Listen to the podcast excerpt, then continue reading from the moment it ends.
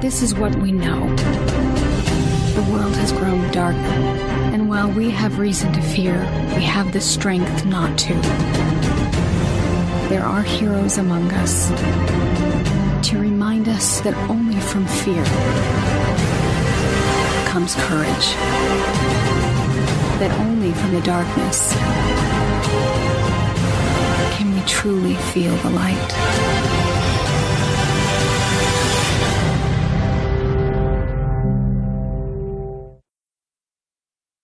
Hey, what's up, everybody? Welcome to another episode of Mark Tiberius Lemke, Chicago Blackhawks fan. This podcast is part of the Batman Universe Podcast Network, and you can help support the Batman Universe by going over to patreon.com slash the Batman Universe. My name is Tim, and we are on episode 145, and this is going to be a real special episode. It's the Justice League review episode. It's something I've been waiting a long time for. I mean, it's. I think we could make the argument for a lot of people that this is a movie some fans have waited their entire lives to see, and it's now here. So we've seen it. I'm anxious to talk about it.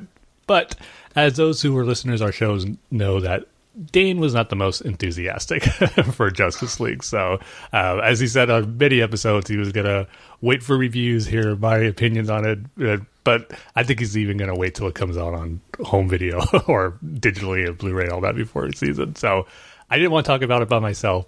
So, thankfully, we got an old friend joining me on this one. Rob Myers, former co-host of the Bat Fans podcast and current host of Robin Everyone Loves the Drake. Rob, thank you for joining me on this one. It's going to be a lot of fun to talk about this movie. Oh yeah, thanks for having me back on. And my seat was a little dusty. I was kind of hoping Dane had kept it a little bit cleaner, but I think that's where he's putting his leftover pizza boxes. So thanks, Dane. no, this, uh, when you sent out uh, the message uh, uh, to Terrence and I, which you'd off, also offered uh, uh, Terrence to come back on here. So Terrence wanted to, me to say hey, but he, right now he's probably on Splash Mountain in Disney. So um, he's right now hanging out with another company. So we probably shouldn't even talk about that. But when, you, when you sent out the message, I was like, yeah, I'm looking forward uh, to you know coming back on the show, and then more importantly, just to talk about uh, Justice League and kind of uh, what we were thinking and everything. So thanks for having me on, man. Yeah, totally. I mean, yeah, we were even some from our early episodes when you were on before we even you know knew that Justice League officially got the green light from Warner Brothers. We knew it was coming once Man of Steel mm-hmm. came out, and just the excitement we've had for it all the way back then. And you know, going through some of the ups and downs with the DC movie universe right now, with the critical responses for some movies like Batman vs Superman, Suicide Squad, then going back to the highs with Wonder Woman, and now we're at a Justice League. So. Um, yeah, before we dive deep into the movie and our opinions on it, I just kind of want to start off first with how we were feeling going into the movie the night it came out, which was Thursday, and just our overall general impressions of it, our reactions once the movie was over. So, Rob, go ahead and let me know how you were feeling before you went into it and your initial thoughts right when the end credit scenes were over and the post credit scenes. oh, awesome. Uh, the end credit scenes could just be a podcast all on its own. That but, is very true. Yeah. the uh, you know leading up to it, I was trying to I was trying not to have the same reaction of going into Batman versus Superman where you know like we were all so pumped for the movie and then once the responses started coming out it was just like oh my gosh people don't like it so I sat in the theater for that first showing of BVS going, okay, I'm supposed to not like this, but I do like it. Am I not supposed to? You know, I didn't want to have those feelings going into it. So I was really trying to stay like, you know, social media dark. And, you know, my wife is like, just form your own opinions. Don't rely on somebody else's opinion to know how you feel. I'm like, yeah, yeah, yeah, that's right. I did watch the red carpet premiere uh, that DC had. Um, was that Monday, Monday night, Tuesday yeah. night, something like mm. that and uh, you know, seeing once the kind of the embargo was released for people to be able to say that you know they liked it, just kind of real short and sweet, no full review. Um, I did kind of break my blackout just a little bit to kind of see what some of those were, and after you know a good handful of people saying that they liked it and there was some positivity around it i was like okay that's all i needed to see so i kind of checked all that in the back and i was like i just want to go in to uh, this fresh movie and um, be like that kid back in 1978 watching challenge of the super friends and never dreamed that i was going to see aquaman and cyborg on screen together. So I, I was pumped uh, going in for this. And then coming out of it, my face hurt because I was grinning the from from the very first scene all the way to the end credit scenes. Um, I don't know if I could have had a bigger smile with the two end credit scenes as, it, as I did the mm. beginning of the movie, but I walked out of that movie a complete 180 from Batman versus Superman. Going, I, I liked Batman versus Superman, but it took me three times going to the theater to kind of go, yeah, this is how I feel. I instantly walked out of Justice League going, if they never make another DC movie again and it ends here, uh, I I felt completely satisfied and going, yep, this is a, a Justice League movie I've waited my whole entire life for.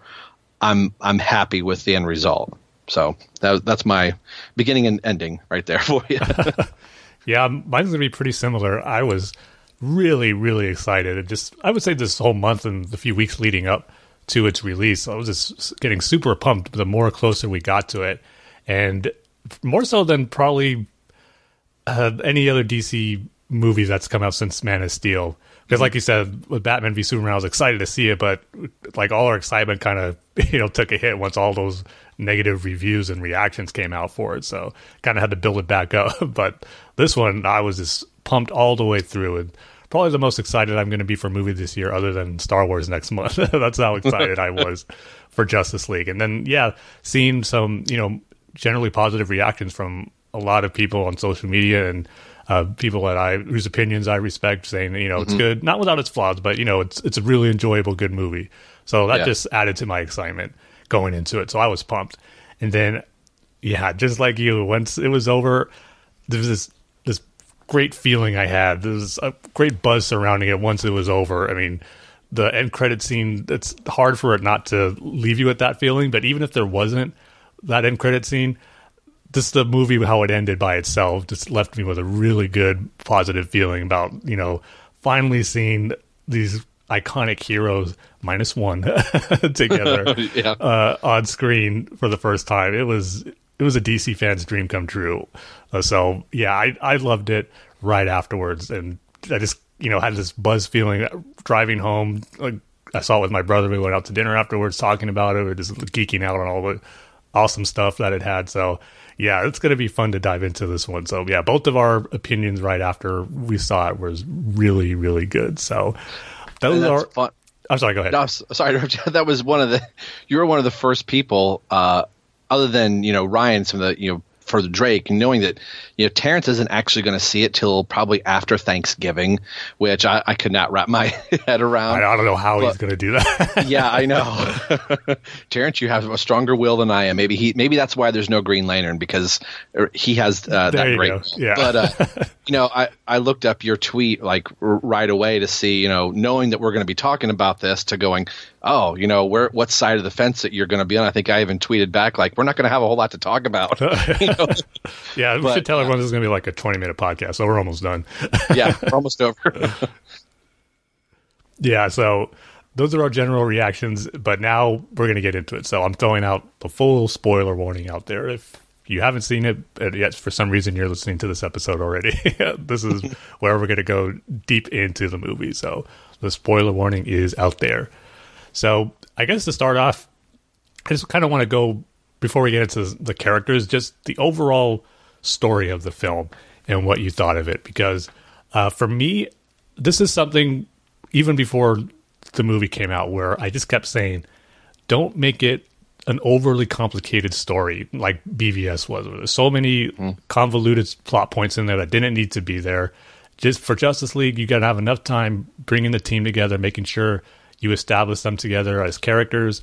So just have it be a simple story where, you know, what Steppenwolf was coming to invade Earth with the parademons looking for the mother box. Boom, that's all you need. Just have that be what drives the team to come together. And that's exactly what the movie was pretty much. And I was totally okay with that. It's, going to go down as like one of the greatest comic book movie stories ever, but it served its purpose very well, I thought, with, you know, bringing the team together. Because that's what the movie rests on these characters of the Justice League. And boy, they didn't nail that pretty much for everybody. So the story of the film was, you know, Steppenwolf.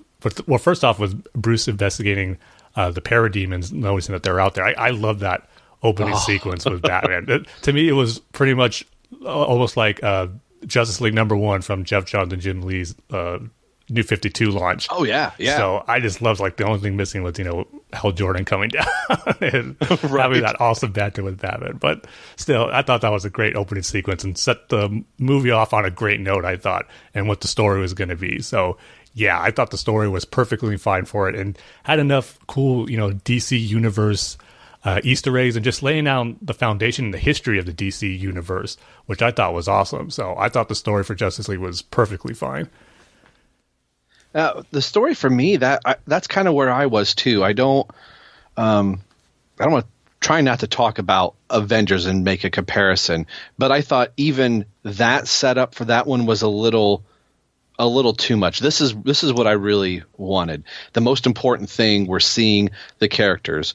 And uh, I was telling somebody else the other day, this kind of feels like, and I mean this with the utmost respect, this feels like a, an episode of Justice League Unlimited, where Yeah, you know, totally get Steppenwolf, that. Darkseid, whatever it was, comes down, and the important thing is the team's got to get together and they got to stop the bad guy from taking over the world, and that's that's it. That's all I wanted, and you know that's what we got. And the the bigger thing was was the story and interaction between each of the characters.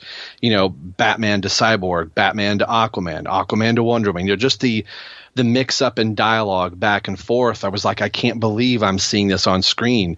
And to know there's no convoluted plot out there, and I don't expect it to win an Oscar for, you know, being like uh, the Godfather or something. It's it's a superhero team up uh, defeating uh, a big bad guy. That that's all I needed.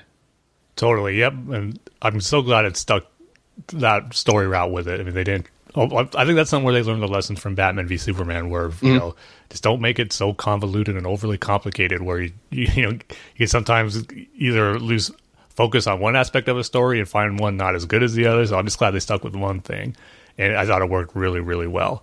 And overall, too, um, just with uh, with regards to where the movie started off, I forgot to mention because that open scene with Batman, but I did not expect that movie to start off with you know kind of like just a kid with his iPhone filming Superman. Yeah. I thought that was great. I mean, it was totally unexpected, but I, I was talking about how you know the sequence with Batman set up the story uh, for the rest of the movie really well. But that opening sequence with Superman was where I thought set the tone for how you know the movie was going to end. It was a nice callback to that, just a little setup to where it's going to lead up to the very end once he returns. Because I mean, let's face it, we all knew he was coming back. Yeah. I was kind of surprised that Henry Cavill and sometimes Warner Brothers were still trying to keep it a secret during like the press junket. But I just thought that was a kind of both great bookends, a great way to start it and then end it with Superman. So, what do you think of that very first opening sequence? I thought I thought it was a, a really neat and really cute little scene that you know Superman's have, having a conversation essentially with us, the audience Yeah. member, but but through through the eyes of, of a little kid that he's he's this close to standing to uh, one of his heroes and getting a chance to talk to him and th- like you said it's at that stage of that that hopefulness and the the brightness that Superman represents that he was basically telling us the audience so when we get into the movie we're we're realizing what Bruce is realizing that that hopefulness is gone. I know we'll talk about it later, but one of my favorite lines Bruce ends up saying uh, in the movie when he's talking to Alfred.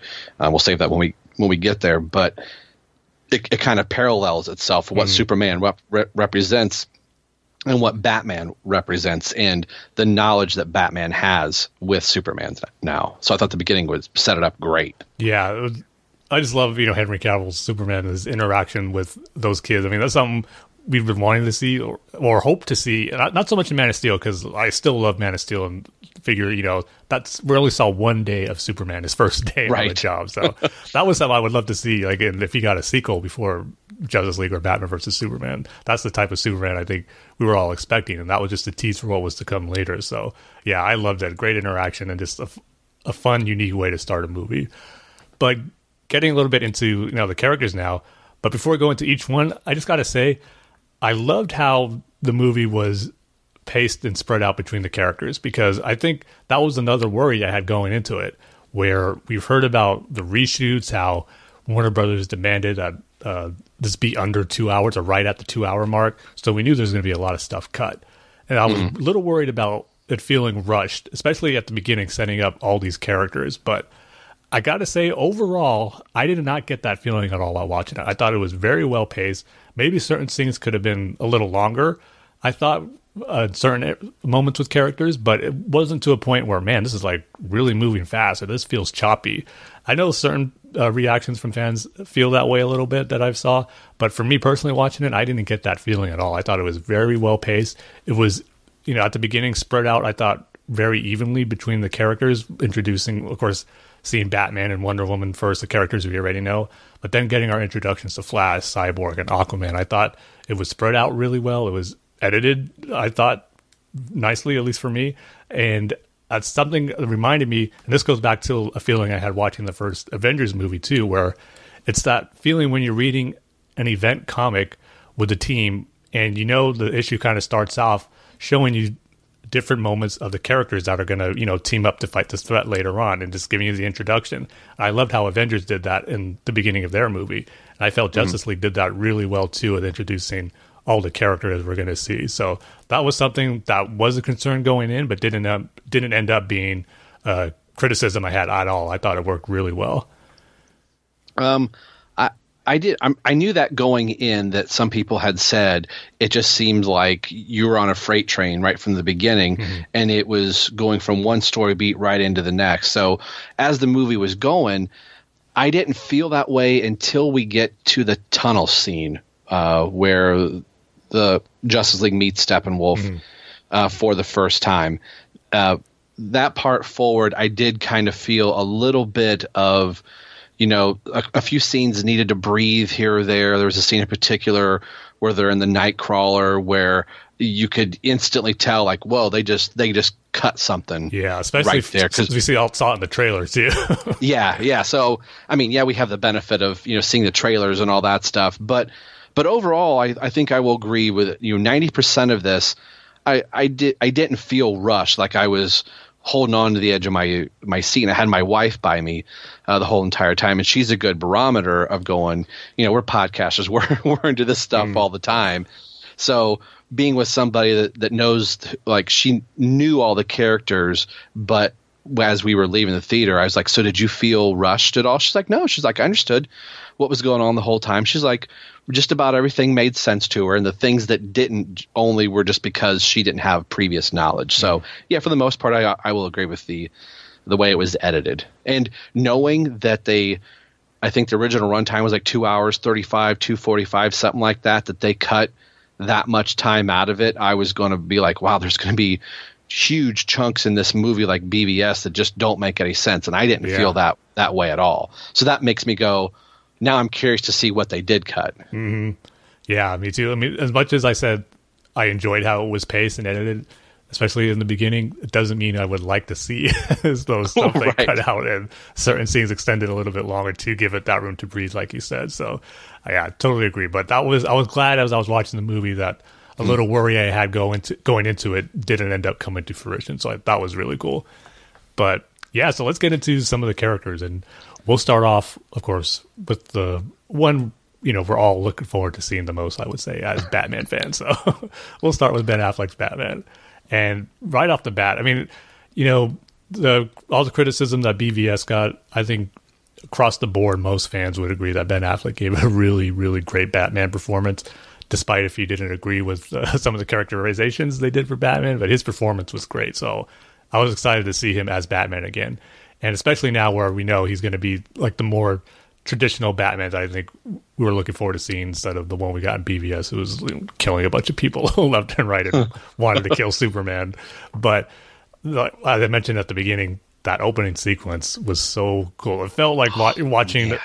a new Batman movie in a way. This yes, it's hard to describe this awesome feeling as a fan that you had watching it. That just that oh man, this is awesome. I'm seeing a new Batman movie, but oh no, wait, this is better. I'm seeing a Justice League movie, and it's starting off with this awesome Batman sequence. So it kind of had a little uh, Batman '89 vibe to it. I thought at the beginning yeah. with him stopping the robber on the rooftop. Uh, at the same time, I thought it was just going to be you know him stopping a robber and you know just a little quick introduction to Batman. Then maybe he go back to Alfred and get back to work on finding you know Barry Allen, Arthur Curry, and uh, Vic Stone. But no, it was using that Robert to draw out a parademon, which I did not expect, but it was awesome. And like I said, reminded me of that uh, first Justice League issue in the New Fifty Two, and that parademon mm-hmm. taking Batman on a spin out in the sky. It was just a really cool, awesome Batman sequence. That you know, I would probably say that was the best uh, sequence with Batman in the movie as far as action point goes. But uh, throughout the course of the film, I just you know really like the idea of Batman being the one to try to bring the team together. And we knew that going in, but I thought they executed it really well in the film. Uh, you know, trying to first get Aquaman to join, and then Barry Allen. Then once he knows uh, Wonder Woman comes into the picture and knows that she's with him, he sends her to get uh, Victor Stone. So I thought the whole dynamic with Batman trying to bring the team together was great, but yet having that reluctancy to lead them as well, knowing that he has to do this, but it's not really something he he wants to, or he feels that he's the right person to do when it comes to leading this team into battle against you know an alien invasion. You know that's why the back of my mind to bring Superman back is at the uh, forefront of what he wants to do too, because not only does he feel he let him down in BVS and that promise he made to him uh, that he won't fail him in life, but just the fact that Superman would be the right leader and person to lead this group against you know any threat that would come. So I just like Batman's whole uh, motivation throughout the film, and just again, I thought Ben Affleck gave another great performance, not only as Batman but in the Bruce Wayne moments too. So uh, I hate to bring this up as a little buzzkill, but all the talk about him maybe not coming back, this yeah. could be it. It's like uh, I hate for that to happen because I just love seeing his portrayal as Batman, and especially here and the way it ends leaves us a great taste in your mouth. That at the same time would be you know a fitting way, I guess, or a fitting movie for Ben Affleck to leave yeah. Batman on. But there's so much more they can do with him. So uh, yeah, hopefully that's not the case. But for this movie, I thought he was great again as Batman and Bruce Wayne. Yeah, uh, that opening sequence. Uh, I've been thinking about it all day, whether like I was going to say this on the podcast or I really want to formulate my uh, my opinion more. I, I want to see it a second time, but I was talking to my uh, wife about it and my uh, fellow other podcasters and um, YouTube channelers that I, I, talk with a lot. And I said, I think this might be my favorite Batman scene ever in any live action movie. Um, I was really trying to go through all of the films from the Nolan films to, you know, I could kind of easily uh, dismiss uh, Batman and Robin, and I, even though Batman Forever I do like, and 89 Returns, and going what what are some of my favorite scenes? And then I start thinking of other iterations of Batman from the Arkham video games and the animated series, Justice League Unlimited, and I felt like there was all of that stuff was in this opening scene with him going from gargoyles to swooping around the top of the water tower. The guy can't find him. Uh, Batman's using his grappling gun uh, when he's dangling the guy over, and Batman says, "You know, what are you doing?" He's like, "They smell fear." You know, that whole just that whole sequence, and even when he uses the uh, grapple gun and uh, attaches the parademon to the wall, and the parademon is trying to you know bite at him and blows up. There's even that little move that. Uh, you know, I was talking to someone I'm like, that is straight up out of the Arkham game, where it's almost as if he sprayed the gel on the yeah. wall and close it up. you know, back. Batman does that little turn of like, oh, the the wall's gonna explode. Um, that I loved that opening scene. If uh, Matt Reeves does a whole entire movie like that opening scene, I'm I'm gonna lose it. That that might be one of my favorite Batman scenes of all time in there. So I that's I, I want to see it again to really cement that in. But I just I love that opening sequence. Yeah, it was great. this, like I said before, set the stage perfectly for what's to come later on in the movie. So yeah, great introduction to Batman. Totally, totally agree. So yeah, next up this would be Wonder Woman, who I thought had just an equally as awesome moment as Batman with her introduction. And yeah, you can kind of say it, you know, the whole sequence doesn't have anything to do with the main plot of the movie with you know with Steppenwolf and Parademon, but I don't care. It was still just a great introduction to Wonder Woman for this movie. Just her stopping you know a terrorist attack in the building with a lot of civilians in there. It was just great to see. The, the action was really great on it. Her using the lasso of truth, just you know, bringing that one of those gunmen just up and interrogating him, mm-hmm. and you know, in a totally different style than Batman would interrogate someone. That was, that was a, you know a good contrast.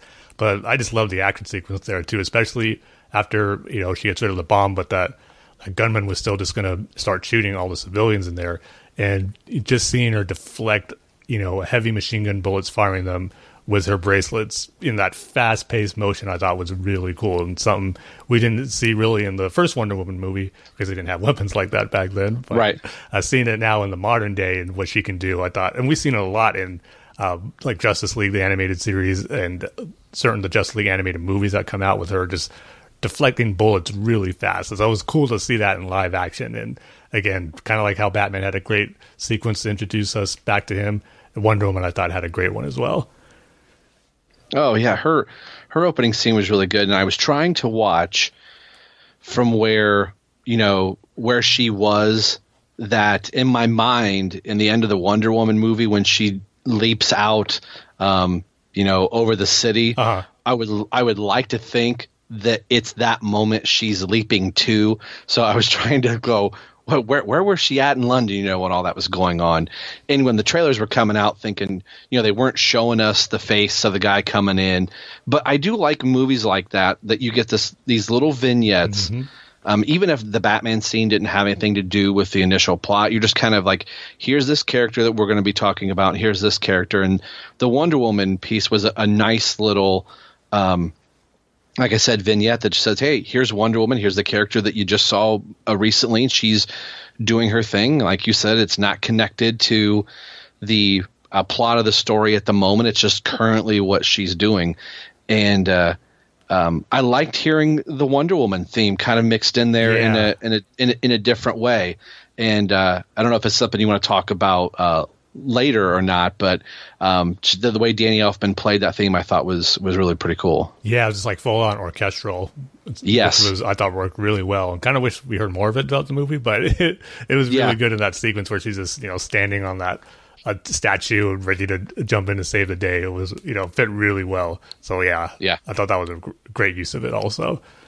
So yeah, um, moving on to you know Bruce's adventure to try to find the rest of the Justice League, and because after you know he gets uh, after that opening sequence with the Parademon, he goes back on the plane with Alfred, which we saw in the trailer, but it was still cool to hear that you know little nod to the Penguin, and Yeah. you know that twenty year history, you know that this version of Batman has. It's just really cool that at certain moments we can get those little callbacks to stuff that us fans would be familiar with. But you know, just him, you know, looking at those video footage and the files on Barry Allen, Arthur Curry, and Victor Stone, and just kind of laying down the groundwork of the next characters we're going to meet, and how at first they, you know, it says that Victor Stone was deceased, and which I thought was, you know, an interesting. Cause I was curious how they were going to do Cyborg, and this is another thing where the edit of the movie was going to come into play because we've seen footage in the trailer where Victor Stone was, you know, just normal, him in like in his uh, on the football field, Yeah. jacket, just walking around. So I was curious to see if we were like going to get a flashback or something of that with him, or he was going to once we were introduced to Cyborg, we were going to, you know, he was going to tell a story of what happened. But you know, once uh, that file said, you know, he was deceased, I just kind of got okay. We're probably just going to go straight full on, be introduced to Cyborg, and eventually that would turn out to be right, where all that stuff with just Victor Stone got cut. But uh, yeah, before we get into Cyborg, if I remember right, this is the, I've only seen it once so far, so I don't know remember the introductions in order as far as who was shown to us first. But the one that I recall, uh, I'm going to go with talking about Barry Allen in the Flash next because yeah, I've heard that was one of the things going into it. I've heard great things about Ezra Miller's perfor- performance as Barry Allen in the Flash, and every opinion I've heard of that was correct. I loved his portrayal as Barry Allen in the Flash, and to me, it reminded me going back to the Justice League animated series comparison. He reminded me more of that version of Wally West. Uh, Yes. just you know the one cracking the jokes, uh, always being having that happy-go-lucky attitude. But I just love the first scene he was in. He going into visit his dad in prison, you know, signing Oh, yeah. in, and then that guy's at and behind him, is like big old guy telling him to hurry up. And then you see him like look, turn around to look at him. He just waves his hand. Okay, he's obviously using his powers, but what did he do there? And then they cut to the guy. he just uh, face painted him all over with that pen. It was hilarious. I thought it was even better that the security guard was like, "Are those prescription?" Yeah. so that was great, just setting up the type of flash we're going to get in this movie. It, it, I just cracking up so hard at that moment. So, but then it transitioned to you know uh, him talking to his father about you know him wanting to move on with his life, try to find a good job, and to you know move on from him, which is you know classic Barry Allen background story. Which mm-hmm. um, it's kind of when I was thinking, like I compared him to the Wally West version of the Flash, uh, which you know you know how sometimes these studios don't like having two versions of the same character on a movie and a TV show, and which made me was kind of surprised that they went with Barry Allen in the movie after the TV show was already established with that version. And yeah, I just think the reason they did that was because Barry Allen's Flash just has a great background story and a great motivation for the character that it's hard not to use that for our first feature film Flash as well. So I, have no problems with it as far as them there being two different Flashes out there, but his story is just so great. So uh, even though it was familiar, I still enjoyed seeing it played out on screen again. We didn't get you know full into uh, his origin story, but you know, Bruce did mention when he was talking to Alfred how his dad's in prison for murdering his mother, but Barry believes his innocence and is trying to prove his innocence. So it was cool that they kept that all in there, establishing that without necessarily showing us.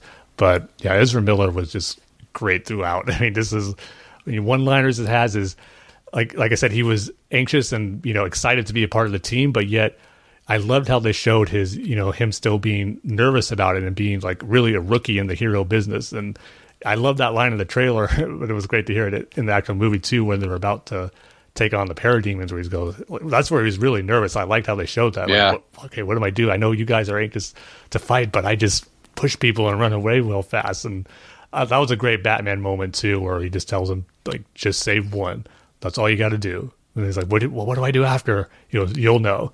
Just you know a great moment is batman showing his experience as a crime fighter and then you know just ease easily, you know, having this rookie hero, you know, ease him into that role, become like the protector of uh, civilians and the, the people that were captured at that particular moment in that sequence. Yeah, so I liked how even that played out throughout the course of the movie, where it was established that Flash was going to be, you know, the hero who rescued everybody when civilians needed to be evacuated. They turned to Flash, so it all stemmed from that moment where Batman just told him, "Save one, and you'll know what to do," and that carried out through the course of the movie where we see Flash as you know the one who would uh, go. To, someone needed to get out, Flash was the one to do it. So I just love that aspect, and just his interactions with the rest of the league was just so good.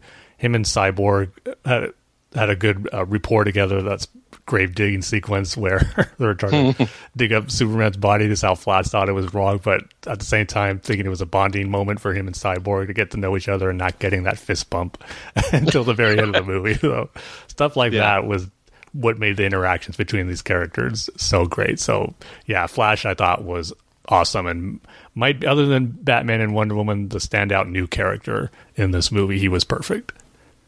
Yeah, I I loved like Ezra Miller at first seeing him in Batman versus Superman, which I think at the time he was filming something else. So he had had his like real long hair and was mm-hmm. kind of scruffy.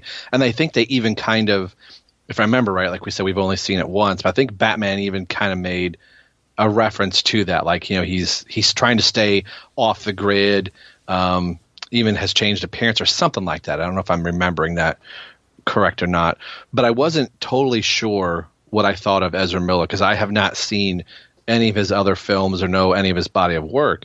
And I was like, wow, I really like Grant's performance on the TV show. This was one of those where I was like, oh, just forget it. Bring in Grant from the TV show. You've already got a fan base there. But as soon as I started seeing the trailers, I thought, you know what? I'm going to change my mind. I think I'm going to like Ezra Miller as the Flash.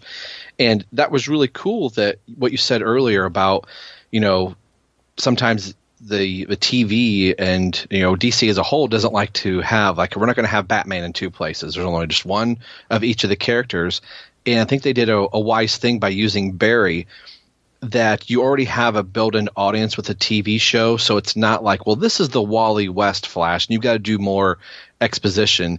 And I was really hoping they weren't going to change Barry's history at all in this. It was like it's already working in the TV show. If we have any casual fans of a TV show come into the Justice League, this should feel like very similar uh, Flash for the most part, mm-hmm. um, as as far as the story and the backup. And you know, my wife was like, she's like that that worked well for her. Going, oh, this is just kind of like the TV show Barry. You know, dad's framed for murder, and you know, uh, it's the, the mother is killed, which means. Um, reverse flash is out there somewhere so i thought that was really cool but we're getting to see barry before he gets into um, the police force, which means he got struck by lightning in a little different way, probably. Yeah, that's um, true. Doing doing something else since it wasn't at the police lab, but I was fine with that, and the chemistry that he had with his father was just kind of really a heartbreaking scene where his dad was like, "You've got to go, go on with your life, forget about me. I don't want to, I don't want to drag you down." And just you know, he was not hearing it at all, and getting to kind of see the range that Ezra Miller had uh, makes me really want to see a Flash movie mm-hmm, yeah. uh, with, with him in it. Like that, that sold me right away. That that scene alone might be one of my favorite scenes. And then the button on it when he gets the job and he's holding the paper up there and he's it's it's inferred like I'm going to be part of the police force. I'm going to get you out of this. We're going to figure this out. This you wanted me to get a job. This is a job, you know, yeah. that I have. So I thought that was just uh, beautiful. And hearing that the runtime was cut, I thought, oh, I really don't want to lose Henry Allen. I thought, well, if, I guess if we do, but to see that we got two scenes uh, with the both of them, I thought was just absolutely perfect. So I, yeah, Ezra Miller really won me over uh, as the Flash in this movie. Yeah, I mean, we know the Aquaman movie's coming next year, but I think if anyone, they should greenlight a movie for right away to coming out of Justice League is the Flash. Oh, like, got oh, that yeah. your next priority. because it was so good. And you just want to see more of his portrayal of the Flash instantly when it's over. So yeah, he was great. And, and then, the other thing that I, I liked real quick before you go into the next one is, like I said, the, the kid was the eyes of the audience. Uh, Barry became the eyes uh, for us in there, yeah. and him geek, geeking out and being all over the Batcave, sitting in the yeah, going over here. I mean, that would have been me in there. I would have mm-hmm. been all over the Batcave while Bruce is trying to tell me something. I, I that would be the greatest thing I'd ever done is to hang out in Batman's Batcave. And they allowed Barry Allen to be that person for the audience. I thought was just was a really good call on uh, Snyder slash uh, Joss to do. Totally agree. Yep. Yeah. I forgot about that sequence, but I'm glad you mentioned it when they entered the Batcave. But just even, you know, coins the phrase Batcave there. Yeah. so, which I like, kind of like to think, because we know Robin exists in this universe that he did first, but just that, you know, you instantly think that when you see it for the first time, kind of someone who would geek out like he did for it. It was just great. And him just zipping around to different corners of it was just really, really cool. So, yeah. yeah.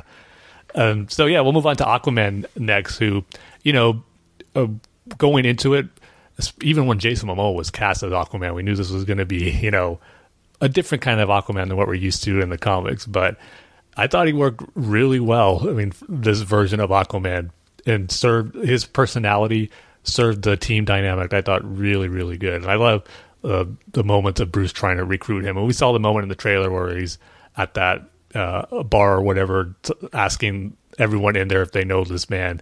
But I really like the conversation they had after that, where they're just walking outside and before he goes back into the ocean, just you know, not playing any games where Bruce is trying to hide anything. You know, he tells him that he's Batman. What's going on? Have you heard of Superman and all that? I just love Aquaman's reaction. You know, so that whole oh, so you dress like a bat thing, and because we knew that in the trailer too, but that it was set up there and then made that moment pay off a little more funnier once he does see Batman in costume because at that moment when he's talking to Bruce, he's not sure like if he would actually do that. Is he crazy enough to actually dress like a bat? so that whole playful right. uh, banter they had at the beginning, I thought was really cool, and even the reluctancy of him not wanting to, you know, join Bruce in his cause right away, but yet, you know, once uh, he saves that uh, fisherman on the boat, and who describes it being attacked, you know, by like this creature falling from the sky, and he sees that green goop, and which causes him to go to Atlantis. I thought, you know, the progression of it thought worked really well. This goes back to the my whole thing was how it was paced and edited together. Mm-hmm. It just reminds me like how you would read again a comic an event comic book that's setting up the characters and because you know they each have those sections where they're just off on their own setting up exposition and their reasoning to join into the fight and I really liked Aquaman's when he goes back to Atlantis. It, it was a cool little action sequence of him fighting Steppenwolf and a little tease of some of the stuff we're going to see in his own movie. And you know, getting introduced to Mera, I thought was really cool. And Amber Heard was really it was a small role, but I thought she was really great as Mera from that little bit of dialogue that oh, they yeah. had, and just her powers on display too. It's awesome to see. So yeah, a little bit of setting up the backstory for Aquaman too in their conversation. You know, just being DC comic geeks, uh, hearing that history being told on screen was just one of those geek out moments where you know she's talking about how you know she, knows his mother, she uh, respected respected her, and then Aquaman still you know being resentful, like oh, she, like but she left me like all alone and all that stuff. So that's why you know setting up the seeds for him not taking up the throne of Atlantis and his reasons why, which they'll of course get into in his full standalone movie. But yet he knows of his heritage. He obviously knows of Atlantis because he tells her there's this you know a thing I need like before I go, which of course is uh, the trident, which he uses on later in the movie. So Aquaman I thought worked really well into setting up his story, but then when he gets in interaction with the team, I thought was was great. And they were kind of setting him up a little bit too. I, I would say in the trailers to be maybe not so much as comic relief as Flash, but to have really funny moments or, you know, be that, moment where he jumps on the Batman, he's all, oh, yeah, then when Cy- Cyborg catches him, he's all like, my man, and all that stuff. so, but I'm just glad there was more to him than just that, yeah. which was nice to see. So, yeah, Aquaman, I thought they did a really great job on. So, just again, just mo- moving down the line of the different Justice League members that they just, I thought, really, really nailed.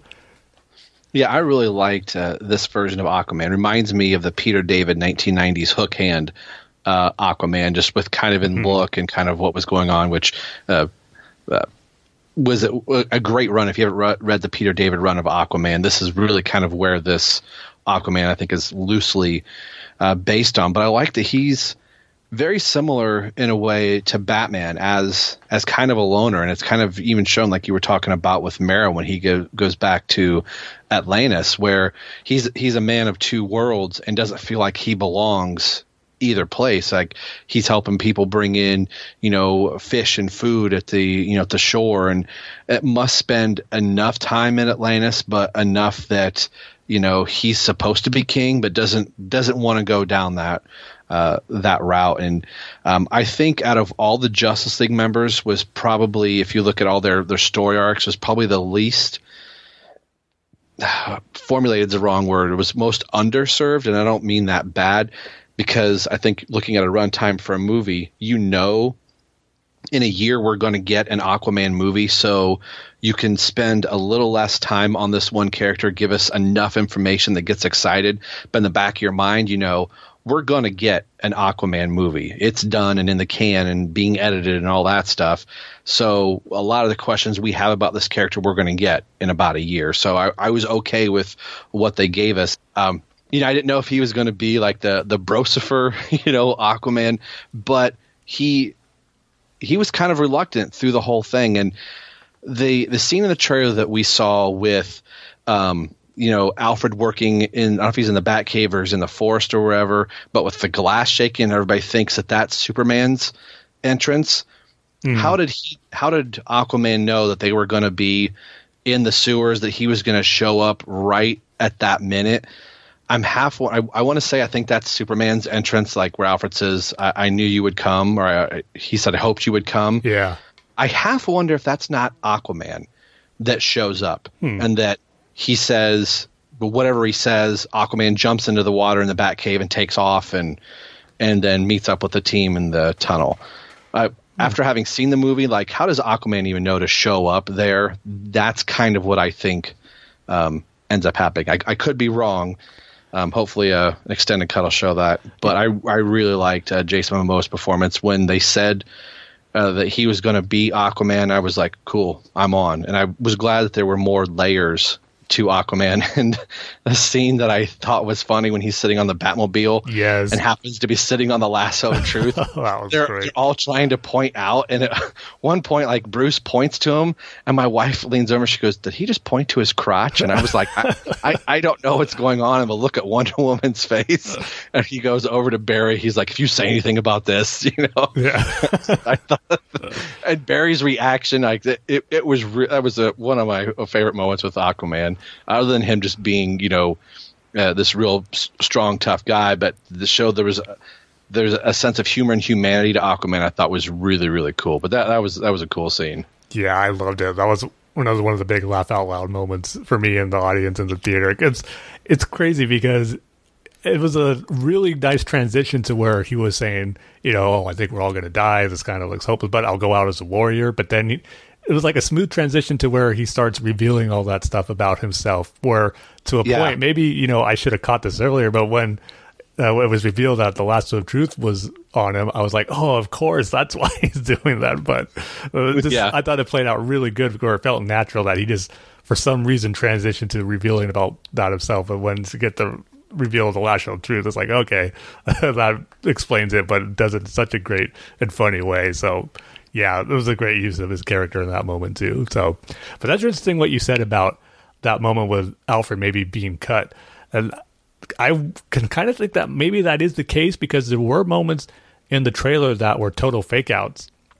And Oh, we'll, get, yeah. we'll get to it later, but but one of them that sticks out to me was in the final trailer that we got where Lois is talking to Clark and he tells her about, you know, oh, I take it, I'll take that as a yes and the ring and all that. But then it gets revealed the next shot in the trailer is her in bed waking up, realizing that, oh, it's a dream. But mm-hmm. that sequence wasn't a dream. It totally played out. And they just edited together the trailer to make you think so. So maybe that was something similar to that moment with Alfred saying, you know, he'd said you come with Aquaman. So I wouldn't be too surprised, but I never thought about it. But that's, you know, could be a good call. And when people were saying that there's a hint of green, you know, Yeah. in in Alfred's glasses, that that could be, you know, um, a Green Lantern. I mean, Aquaman's suit is almost completely green in this, so that green you may be seeing could have been Aquaman. But I guess we'll have to wait for a, an extended cut to find out. Yeah, I really do hope we get an extended cut. I mean, we got it better. for BVS Suicide Squad. This one, I don't think it needs it, you know, to help the movie overall, like those two movies did, or made the movie better. This is an extended cut for this one would just be more great stuff for DC fans to eat up. And and even just being Star Wars fans, that we all want this like an extended cut. I want a whole new hope with Biggs and everything. Mm-hmm. Even if it's just deleted scenes, like here's the scenes that we cut. Even if it's not integrated into the movie, which I hope it is, but if, if I at least can see the scenes that were cut, I'll I'll be satisfied with that. Totally, yeah. And I think we will get those. I just hope there's a good chunk of them on the Blu-ray to come out. So Yes. Here's hoping. Yeah, so next we'll move on to Cyborg, who I I don't know, Cyborg's never been, you know, one of my top tier favorite DC characters. I've always liked him, but you know, he wasn't like quite up there on the levels like, you know, Green Lantern, Flash, and some of the other members of the Justice League. Uh, but uh, it was still cool to see him in the movie, and he was portrayed really, really well by Ray Fisher in this film. And just again, another one of those characters who, you know, had a good story arc throughout the course of the film where, like I said before, we're introduced to him as Cyborg already. We didn't get the history of how he became Cyborg. We got a little bit of a BVS, but we didn't actually see the accident. We didn't see him as a normal human at all. But at the same time, I thought the scenes that they did have in there with him talking to his dad really did establish what he's going through and just how much of a struggle this is for him, which, you know, is essential to Cyborg as a character. And then to finally have him grow into accepting all his powers and abilities and to live with it. And they, the first time we're introduced him in that con- conversation he had with his dad really sold that point home where, you know, he views himself as a monster and, you know, this really isn't living. And I like that concern he has where he was hearing all uh, this like this noise and leading to that connected with the parademons and he even mentioned you know, ever since superman people were wondering when's the next alien invasion well what happens if it's me i just like that about him Yeah. having that concern and then that line he tells his dad where uh, he goes oh you haven't told like the people at star labs that uh, there's a monster, and he goes, "Of course, not. I haven't told him about you." He's like, oh, "I wasn't talking about me," you know, referring to his dad as being the monster to make him like Yeah. that. So just great stuff, and then the whole recruiting aspect with Wonder Woman trying to bring him onto the team. I, I like that. They had a great conversation when they met in that uh, uh, alleyway in the street, but I like the computer conversation they had before Yeah. where you know cyborg's calling out diana telling telling her yeah i know who you are i know who bruce wayne is but then diana you know calls him out saying oh i knew you were watching me watching us the whole time like that point where she was talking to bruce out on that grass fields there in the park so just i just like the back and forth they're having where they're like one upping each other and how awesome they are as like deducing it or knowing about the other so I thought that was great. And then him finally joining the team and, you know, slowly easing into, you know, his abilities and learning how to use them. First, you know, helping out uh, the team when he got into the Knightcrawler vehicle and, you know, started taking control of that. And then, but at the same time, too, still having struggle with his powers. And we'll get to the sequence a little bit later. But when it comes, when like a system starts going into defense mode, once, you know, they see Superman and how he couldn't control it yet. So, so knowing that he's still getting used to his abilities, but then by the time we get to the very end, he's pretty much almost in full control of it and accepting it. And his role as you know the tech guy, so to speak, and the one that has to, you know, without him, they probably wouldn't even be able to stop those mother boxes from the Unity. So I just like the progression of him, and Ray Fisher did a great job of portraying, you know, the the tragic aspect of uh, Vic Stone and that accident he had is becoming, you know, this more machine than man type uh, character now, and just you know his interactions with the team, I thought was different from the others, but it served the dynamic and the chemistry of the team really well. So I thought Ray Fisher did really good as Cyborg. Yeah, I I absolutely loved Cyborg. Out of the new characters, as much as I liked Ezra Miller and Jason Momoa as the Flash and Aquaman respectively, the breakout character for me was Cyborg. Um, growing up in the '80s and watching the Super Friends and being right there as Wolfman and Perez are uh, writing and creating uh, the new Teen Titans, and Cyborg is an integral part of that. Um, and you know just watching the super friends on tv and seeing this cyborg character i thought was such a neat character and has other than you know uh, the two robins and the teen titans was always my second uh, favorite uh, titan i always thought he was so cool and had such uh, unique pot- potential and then when the new 52 started them you're removing Martian Manhunter and putting in Cyborg. At first, I was like, "Oh, I miss Martian Manhunter," but Cyborg makes so much sense being a part of the Justice League mm-hmm. that he's a walking, living, breathing computer. And I li- I loved how Ray Fisher played with the Cyborg character of, "Am I a monster? I'm not worthy." You know, "Ha- have you told anybody about me? I, I might as well be dead. I, I'm not going to serve and be useful to anyone or anything. He hears these noises all the time, and just really grew into the character and that this is one of his first big movies and he gets to be cyborg. Um, i thought the character came off really good. Um, as much as i love the cyborg character i think it might be really hard. I think he's kind of like an incredible hulk kind of character. The cyborg character works so well integrated in with group teams that i don't know if he could sustain sustain his own movie, but I think he would work so well, like we've heard in different things, like a buddy cop uh, type of movie with uh, the Flash, and even the the grave robbing scene. Uh, that they had a really good chemistry there, and his chemistry with uh, Superman later in the movie, I thought was also very, very good. Um, so.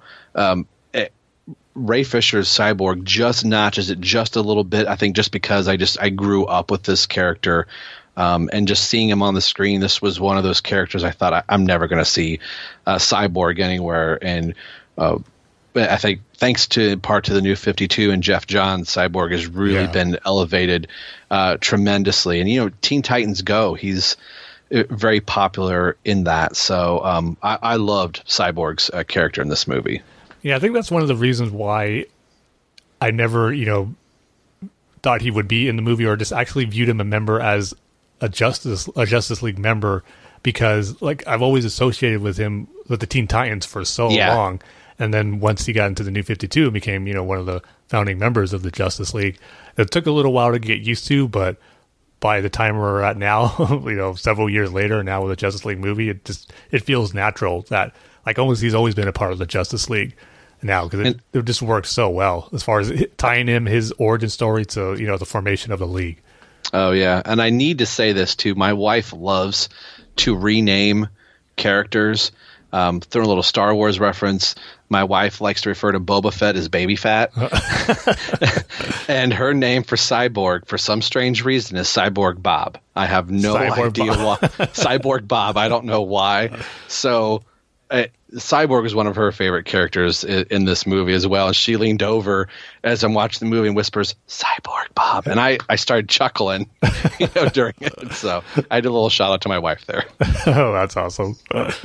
so yeah, that's the main group of the Justice League. We knew going into the movie that was going to be the focal point, but we all knew there was another member of the team. The it wouldn't be the Justice League without him. We knew he was going to show up, and that, of course is going to be Superman. The only question was, how would he come back? And, you know, what would his role be in the movie? So that was the thing out of everything going into it where I did not want to know anything about Superman in this mm-hmm. film, how he was brought back, what's his role going to be, you know, in the eventual final battle, and just how he was going to be betrayed. So uh, that was the thing I was really excited to see in Justice League. And I got to say, I, I was taken by surprise by the reason they brought him back, how it was tied into the mother boxes, and that was you know the catalyst to bring Superman back to life. I was just kind of expecting to be, you know, just kind of like the comic book where he was never really dead, but you know his body was just kind of in a state of rest, and he just had to you know eventually come back. He would eventually come back based on his Kryptonian body, and I I didn't think they'd go into a whole you know before like the comic was in the Fortress of Solitude and all the Kryptonian technology that was there to help with that, but this is the effect that the Kryptonian, you know, bo- the Kryptonian body is so different than humans, where it might look like he's dead. It's actually in a state of rest, and he'll eventually come back. So I was hmm. surprised mm-hmm. when the mother boxes was the reason that you know he did come back. But at the same time, too, I was also surprised that uh, Bruce, his idea was to use it to bring him back, knowing after that action sequence when they fought Steppenwolf how they're no match for him. They, you know, it's we need Superman or the world is going to be destroyed. So I was surprised that it was actually the Justice League, especially Batman, the one to you know set this in motion to bring him back. And I did like the conversations they have where you know there were some that were for it, some that were against it. You know, you had to have that dysfunctional moment between the team where they don't agree on in this movie. Mm-hmm. You got to have that in every team up movie. so that was the one in this one. I thought it worked well. I mean, you know, Bruce did come off like a jerk when he had that conversation with Diane, but yeah. at the same time too, I, I did like how you know he was there was a reasoning behind it, not just to bring Superman back, but in case you know it didn't, he, he knew he would be the she would be the better leader for this team. And I guess before we go into Superman's return, I I did like that whole dynamic where, you know, Batman and Bruce, you know, that conversation he had with Wonder Woman, where they're kind of you know reconciling with each other after because she was like they were really butting heads in the middle portion of this movie when they were bringing Superman back, and yeah, I just like the conversation where uh, at at the end where he's brought back and they're you know trying to patch things up, where he viewed her as you know the natural leader for this team, but her reasoning for not wanting to I thought was really good too. About you know she will do what she's needed to do in battle and she would go where she needed to be, but to be the leader to you know like rally the troops and send them to their death like she couldn't she couldn't do that. I like how she said she compared it to losing Steve Trevor. It'd be like doing that would be like losing Steve Trevor again, like numerous times over. So I did like that uh, little motivation they had for Batman. You know, recognizing her to being the more natural leader and her reluctance to that. I thought was really good too.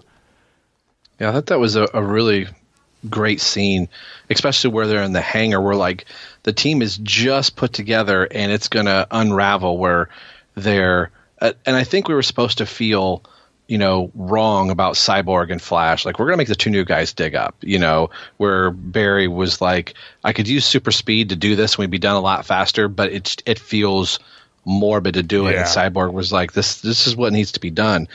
Um, I I was kind of that kind of bothered me on a. I think I'm more sided with Wonder Woman's line of like that's we're talking about morality here. I was kind of hoping that the casket would be empty.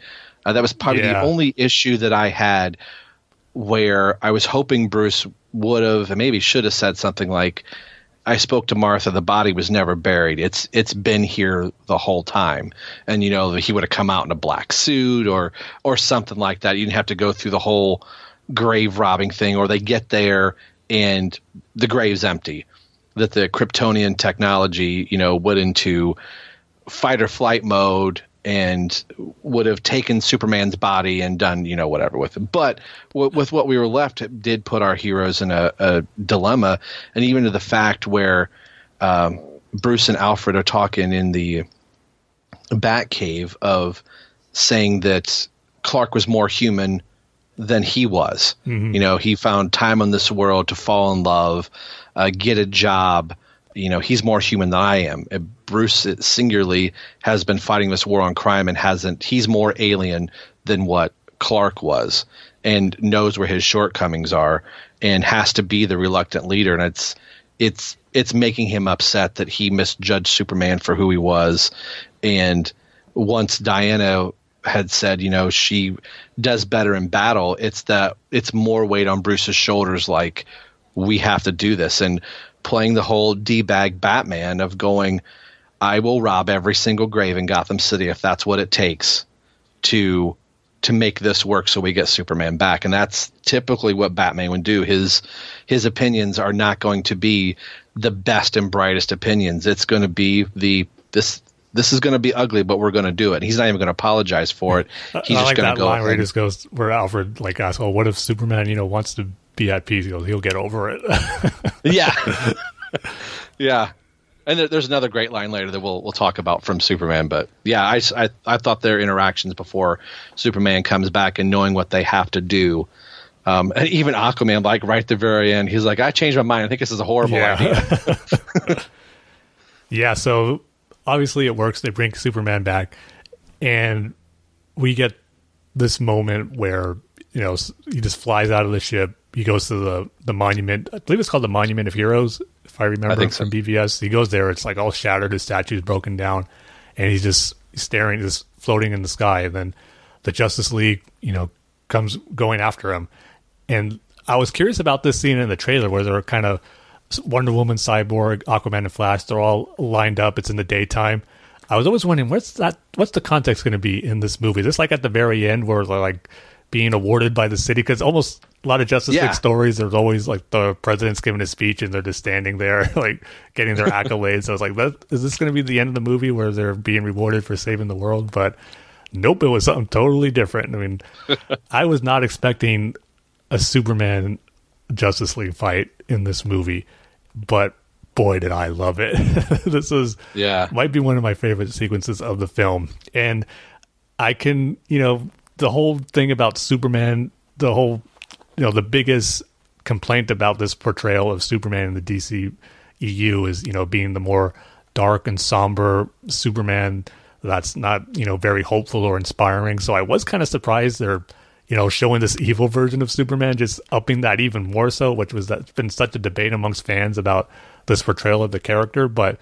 I thought it made sense for the story they were trying to tell here. You know, it's natural for in, in these stories where characters are being brought back from the dead, how they're not, you know, in their right state of mind. Heck, I mean, Batman's been through it tons of time with al Ghul being brought back in the Lazarus pit. How it just messes Right. you up for for a little bit. So I thought it totally made sense for there, where you know he didn't exactly know what's gonna going on, didn't remember certain characters, but yet once he saw Batman, that triggered you know probably the last Oh. traumatic experience he had while he was alive, and this when he goes after him. So but from a whole action standpoint, I thought it was amazing. It was just cool su- seeing Superman at full strength, not holding back, taking down the Justice League one by one. I thought was amazing. And boy, that moment where they're all ganging up on him.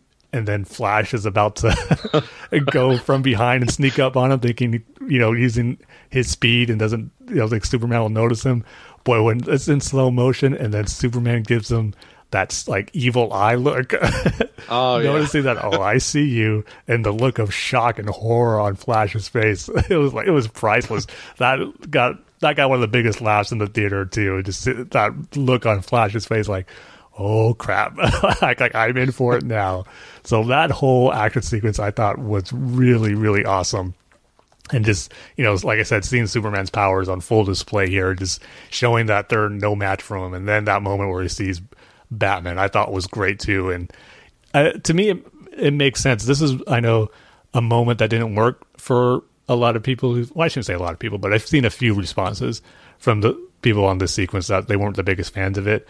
But I thought it made total sense as far as once Batman got into the picture and how Superman was just, you know, ready to exact revenge on him. Where, you know, and that callback to the line where he goes, Do you bleed? I thought that it worked well in this sequence too, kind of Superman, you know, throwing it back in Batman's face. But I, I knew it was coming where, you know, Lois was gonna it was gonna be Lois or Martha that comes that snaps him out of it. Which, you know, worked fine, but I'll get into this a little bit later, which is one of my you know nitpicks about the movie. But that whole sequence of Superman making his you know grand reappearance in this movie was totally unexpected. I got to say, at the same time, I didn't know if you know since I didn't expect it, I didn't know if this was the best way to do it. But once that action started kicking in, I go, I just you know kind of forgot about that. Just totally eating up, thinking this is awesome, and just you know seeing Superman go toe to toe with the Justice League was just it just was so awesome for as served as an active sequence and just for as a DC fan seeing it on screen was just really really cool. So overall, I love that whole sequence of Superman coming back for the first time. Well, this was one sequence. I shouldn't say sequence. This was one beat that I kind of knew was probably going to happen, and it was because of an interview with Danny Elfman once sections of the soundtrack were released that he was saying he got a chance to use the John Williams theme, but it's in a dark, mysterious way. And anytime he gets a chance to play, you know, with the John Williams theme is great. But and the line he said in the interview was, you know, we're not sure if Superman's good or bad when he comes back, and once I heard, I couldn't resist myself. I had to hear the audio and hearing the John Williams theme all distorted and everything. Mm. I'm like, there's only one reason he's going to distort the John Williams theme and bring it in a lower key register. Um, it it almost kind of sounds like the Imperial March, like something bad is happening. So when he came back, I thought, okay, we're going to have a fight with the Justice League. So not that it was spoiled, but I, I kind of knew that going in that we're going to we're not going to get the hi guys, I'm back. Let's go save the day. It, it's it's going to be a fight. Now, the type of fight that it was, I had no idea it was going to play out like this, and I thought, you know, they're all going to be at Heroes Park receiving an award at the end of the movie.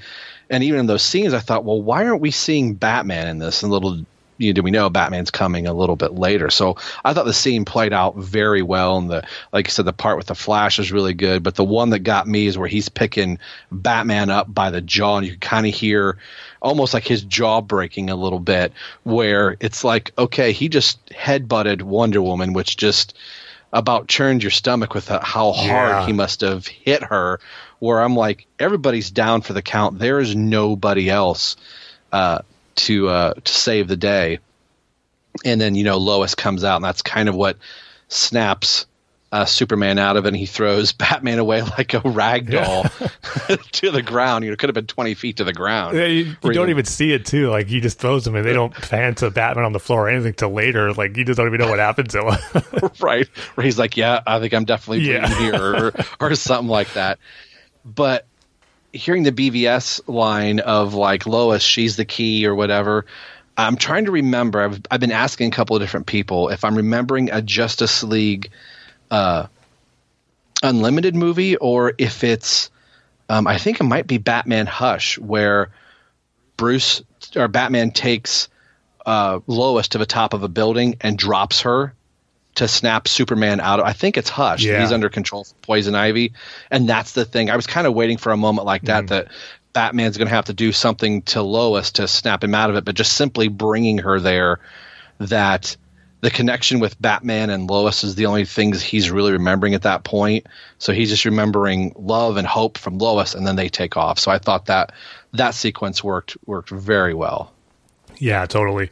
And this is kind of where you know a little bit of an issue with, or I don't know if this is a product of the editing or whatnot. But here's my thing because this overall Superman's return I thought was great, but I thought it could have been.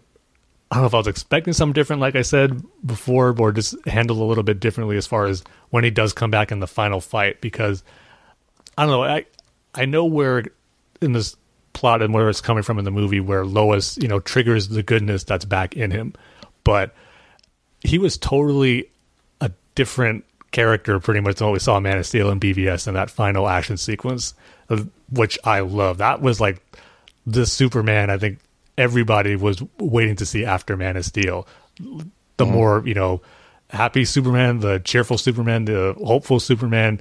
It just you know his dialogue, that action sequence, which we'll get to after I share my little uh, negative point of them of Superman and Lois back at the Kent farm. But the thing is, I just thought he kind of snapped out of it a little too quickly not in that moment where Lois comes, but once they back to the farm, he's pretty much back to old Clark Kent. We don't know how much time has passed in there, but I was kind of hoping or wanting to hear a little more of an explanation uh, from Superman saying, you know, you know, being dead has given me a new perspective or it changed me in some yeah. way.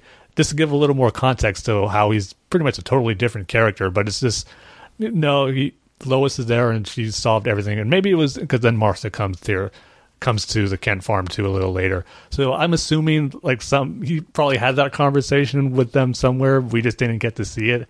But it would have been a little nice to get a little more context or an explanation as far as, you know, him, you know, being so different at the end of the movie and just and then just also him uh, I guess they don't really get too clear on the time frame, but him showing up as late as he did because uh, whether he was still talking to Lois and Martha, or maybe they had to talk him into going, but they never really established that. So it was like he wasn't there at the beginning of the final sequence because they knew they wanted to save it as you know a big moment to where everything's looking hopeless, but then Superman comes in to save the day. Which again, going into it, I thought that final sequence is where Superman is going to see the Justice League for the first time. Like that's the first time they're all going to see him is in that final sequence and just being yeah. in, awe, in awe of like his presence, or at least like Flash, Aquaman, and Cyborg who've never seen him before, and just seeing you know this beacon of hope that Superman is supposed to be. And we still kind of got that a little bit in the final sequence, but not onto the level that I was expecting of. So that was yeah. one of the little nitpicks I have about the film and just Superman's return in general. Just how we didn't get, I think, spend enough time of him coming to, I guess, terms with being back and the explanation of just his whole total different personality, which you can piece together in your head and the reasons why. But it would have been nice to actually get a little of that in the actual film. Yeah, I I will agree with that. Um, which you know, you did did does he go to the Bat Cave to pick up his costume? Did Bruce fix it? Exactly, did he yeah. know I can go to the Kryptonian ship and just get another one? Um, did he have one in the Kent farm somewhere? Um, I didn't know if we were going to get some struggles during the fight with. Uh, my fear was we're going to get a Superman back, but he's going to. It's going to take a half the fight for him to fully come into his own. He's his punches aren't landing right, and I was like, when he comes into this fight, he better have no problem taking mm, out Steppenwolf. Yeah. Um, which you know I will probably get to that a little bit. So I'm glad that that that was there.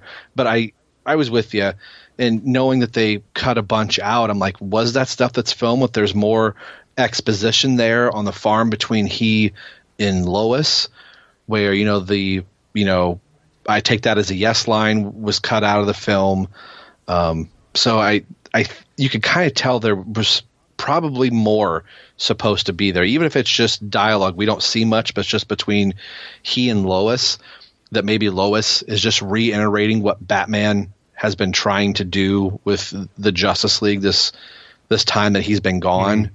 That's supposed to inspire him. So, um, yeah, that that was kind of a, a nitpick. The I shouldn't say nitpick. Yeah, a little nitpick. It didn't make me like the movie less, but I, I just I wanted a little bit more history there. Yeah. See, this is I'm kind of torn on this because I think it would have been better if like Superman's first appearance is at that very end of the action sequence. Yeah. But at the same time, I love the sequence we just talked about with him taking on the Justice League. So it's like I can't really complain if I liked what they did have in the movie too. So it's it's a weird scenario for me. So I'm just I'm leaning more towards it being more of a positive thing, despite having that little nitpick there. So Yeah, yeah. so I guess before moving on to like some of the action sequences, I guess the last character to talk about would be the villain of the movie, Steppenwolf. And boy, he is just getting destroyed by fans, critics everywhere about being like the worst comic book movie villain ever, CG being awful. So going into the movie, I wasn't expecting much from Steppenwolf. But you know what? Maybe because there was my expectations were just so low from what I was- hearing. I thought he was fine. I thought he served his Yeah. purpose in the movie really well. And actually, there was more to him than I thought because I was very happy that we got a little bit of teases of Apocalypse and Darkseid. I mean, he said his mm-hmm. name, which I was I was another geek out mo. I was glad to hear it, but the fact that because I just thought, okay, he's the mother boxes are activated. He's gonna come claim him, come claim them, and then you know get the world ready for Darkseid to you know terraform it to a new apocalypse, have it ready for Darkseid. But there's a little more to it to that, where you know he's trying to redeem himself to Darkseid. he's in exile, so it makes sense where this is really important to him to you know take over Earth, and that's his way back into Darkseid's good graces. So I did like that aspect of him having a little bit of motivation. Sure, there wasn't a lot of it, but I thought we just got enough of him to serve his purpose well in the movie, and that goes back to the whole thing we were talking about in the beginning about the story being simple. I think the same could be applied to the villain as well. This is all about the team of the Justice League. That's where the movie is going to focus on. So if you had to spend time establishing like a really you know drawn out uh, characterization of a villain in this movie too, that could you know take more time from the league and have it focus on a villain who's really not that important to begin with when it's Steppenwolf. Which now that I think about it, because I always thought it was a weird choice to have him be the first villain for a Justice League movie, but now that I've seen it, I think it was probably the smart choice because you when you bring Darkseid in, he has to be done right. As like he can't get the Steppenwolf treatment here. He has to be handled as like a really great villain. And it's a good thing they saved him for hopefully movies down the line where you got the team established, but now you can, you know, focus the attention that Darkseid would need and deserves for him to be the main villain of a movie. So just Steppenwolf, I thought served his role fine in this movie. And I got to say, yeah, is the CG great? No, but it didn't really take me out when I was watching it.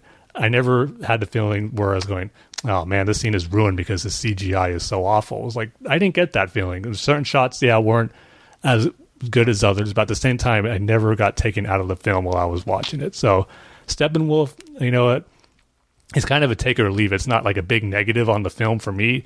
He just he's there. He serves his purpose, and you know, I got more out of him than I thought with his uh, history with uh, Side and apocalypse and, and apocalypse and his motivations for doing all this. So I thought he was fine. Oh, I did too, and I think you know I had heard that coming into the film too. That oh, it's poor CGI and uh, typical gray monster, which I, I would like. That's one thing I do like to have. I think the bad guys can have color. You know, I don't think all the Decepticons need to be gray, and I don't think Yeah. you know every bad person needs to be just monotone color. But that being said, my my expectations were a little low on Steppenwolf, and I'm like, I I thought he was very well. I looked very well. Like you said, there's a couple little spots here and there. I had more of a problem with Superman's lip than I did. You see, The I think even that I didn't notice it when I was watching. I got to be honest. Maybe I will when I see it a second time. But I was expecting that to be something else that's going to distract me. But uh, maybe it just it's a testament to the movie and how much I was engrossed and engaged into Yeah. it that I didn't even notice anything with Superman and his mustache. So maybe I will on future viewings. But first time I saw it, I was just eating up everything I was seeing. I didn't even notice it. Yeah, had this come out in 1989, there would have been no internet. I would have had no idea that they had to go back in and he had a mustache. Not to go back to Superman, but I think sometimes we know way too much going into a movie, so we're looking for that thing that they told. Well, hopefully people won't notice it. Mm-hmm. If you don't tell me to look for it, I'm probably not going to look for it. I may say, yeah, it looked a little funny, but maybe the audio was out of sync or something.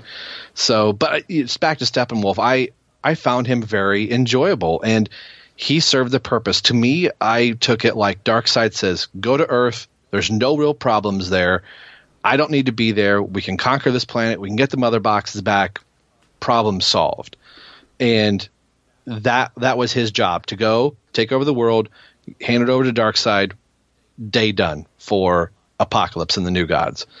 Um, so I didn't need this huge convoluted story for Steppenwolf, and I thought when he was on screen, at no point was I just going, "Ew, I don't know." Yeah. The CG's horrible. I can't get into the character, you know. And the the dialogue was was really good for him. Even things where people are like, "I I have families," and he his Steppenwolf's like, "Why do people keep saying uh, that?" Yeah. You know, which was a little laugh, but it's like it's not important to him. I need the mother boxes. I'll I'll just keep snapping everybody's neck. And the funny thing is, you know, if you tell me I won't kill you, but I'm going to end up killing you anyway because we're going to terraform this whole planet into apocalypse, and you're going to be all dead or be all parademons working for us anyway. Um, so yeah, I I thought Steppenwolf was serviceable as a villain. And for me, I wasn't going there. It's not like I'm going into Star Wars really wanting a lot of Darth Vader. I'm going into well. Justice. well, no, I, I, I take that back. It's it's not like I'm going into Star Wars. I really am going into Star Wars for Darth Vader. That's not why I'm going into Justice I got you. Okay. Yeah, I, I said that backwards. I'm going into Justice League for the heroes as opposite for Star Wars. I'm going in for all the villains and heroes and everything in general. Sometimes you go into Star Wars like Rogue One. I'm what I can't wait to see Darth Vader whip some butt, you know. Yeah. uh, but that's that was not the point of Justice League for this villain. The villain was I'm going to come in, I'm going to destroy the world. Who's going to stop me?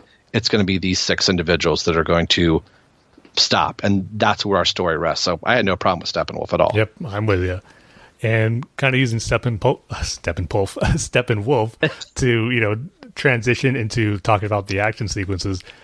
One of my favorites was Wonder Woman's telling Bruce the history of Steppenwolf and his invasion of Earth for the first time. Mm. Oh man, was that amazing! for a few reasons.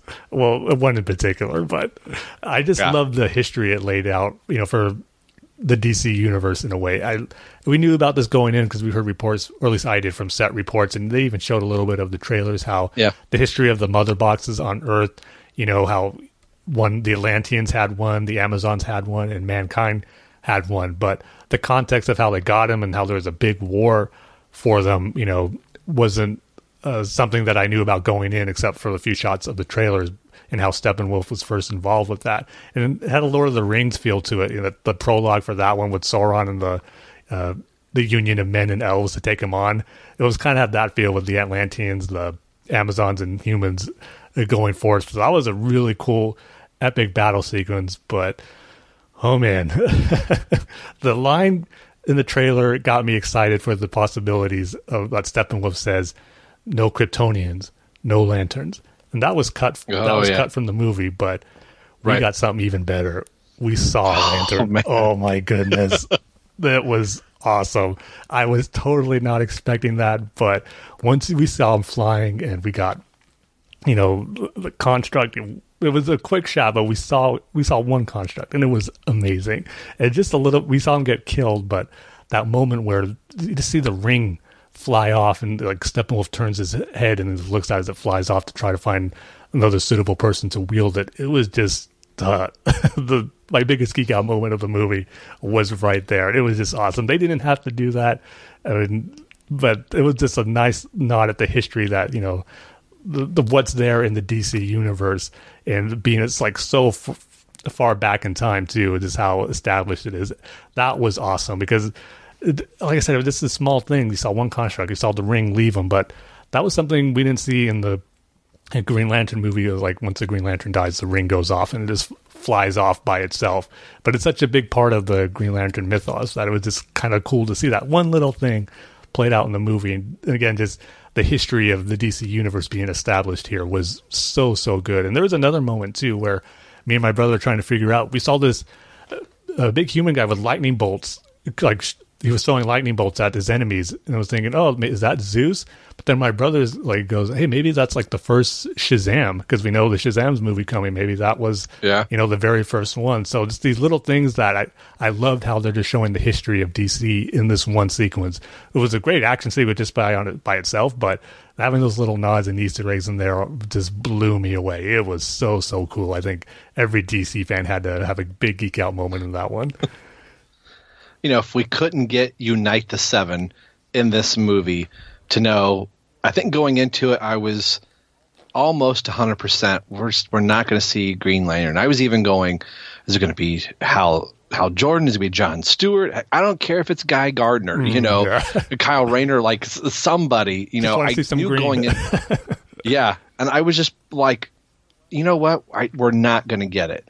Uh, there's people thinking, you know, when Alfred says, you know, he knew you were going to come. People were like, it's got to be a Green Lantern. I'm like, nah. As much as the toys are coming out, they're not announcing a Green Lantern. There's not a mystery figure out there. So I was just like, all right, we, we've got six members of the Justice League. I'm fine. I'm cool with that. But when that scene showed and we see the construct get wielded around and the ring flies off, I that blew me out of the seat. I was like, holy yeah. crap! I cannot believe I just saw that. So I, that that was great.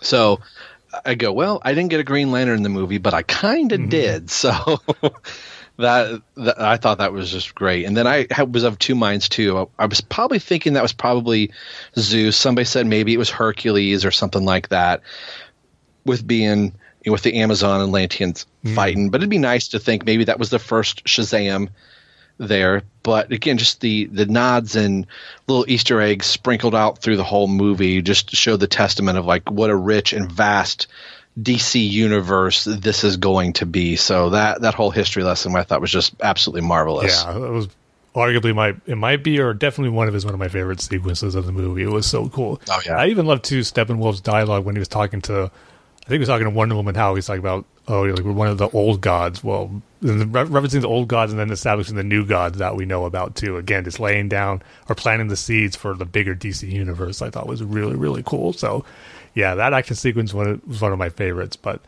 the other big one too was the, you know, the fight in the underground, like the sewers of Gotham or the, under the harbor, was like the first big mm-hmm. Justice League fight. We touched on a little bit with uh, Flash, but how they were all, he was nervous, but the team just getting ready for that first big fight. And I thought it was really cool setting the stage up for you know the bigger one to come later. But uh, each of them, you know, playing their role here too. Like I said, Flash getting the hostages out, uh, Cyborg, you know, rescuing his dad first and foremost, and then uh, Wonder Woman having the you know hand to hand fight with Steppenwolf, which was really cool. I just love it when there's these one-on-one fights and there's these wide shots of just showing them going at it. And the sequence had that between Wonder Woman and Steppenwolf, and then Batman taking on parademons but having a hard time with it. it was they're just being strong, a bunch of strong aliens going after him, and there's only so much he can do. But once he gets into that Knightcrawler and just starts wreaking havoc on, havoc on them was cool. So it was a fun action sequence, and then the moment too where. Uh, Wonder Woman's falling out to get that sword, and Flash goes into action to help her out. Again, being that support character amongst the fight, uh, just either helping civilians or helping the other team out, members of the team out in different ways, and just gives that little tap on the sword to have her uh, reclaim it was cool. And then Aquaman comes in with his big entrance, stopping the water uh, from flooding uh, the underground there. So it was just a fun action sequence that uh, was a good way to show the league fighting together for the first time. Yeah, that whole tunnel sequence, like you said, I thought was really cool. Um, and I really found the parademons are really kind of cool too. They were, you know, some people were like, "Oh, they're just a bunch of flying gnats." I'm like, "Well, that's the, that's what the parademons are." And I, I was kind of wanting to see more of them and see Batman going up against. And it was kind of it's kind of cool as a Batman fan to to see Batman struggle a little bit. As you know, Batman has a contingency plan for everything, and he knows, okay, I can fight hand to hand so well, but I've got this Knightcrawler thing. So Batman knows what what he needs to be able to do to help the league out and can be more of a tactical person. I think that that sequence worked really well.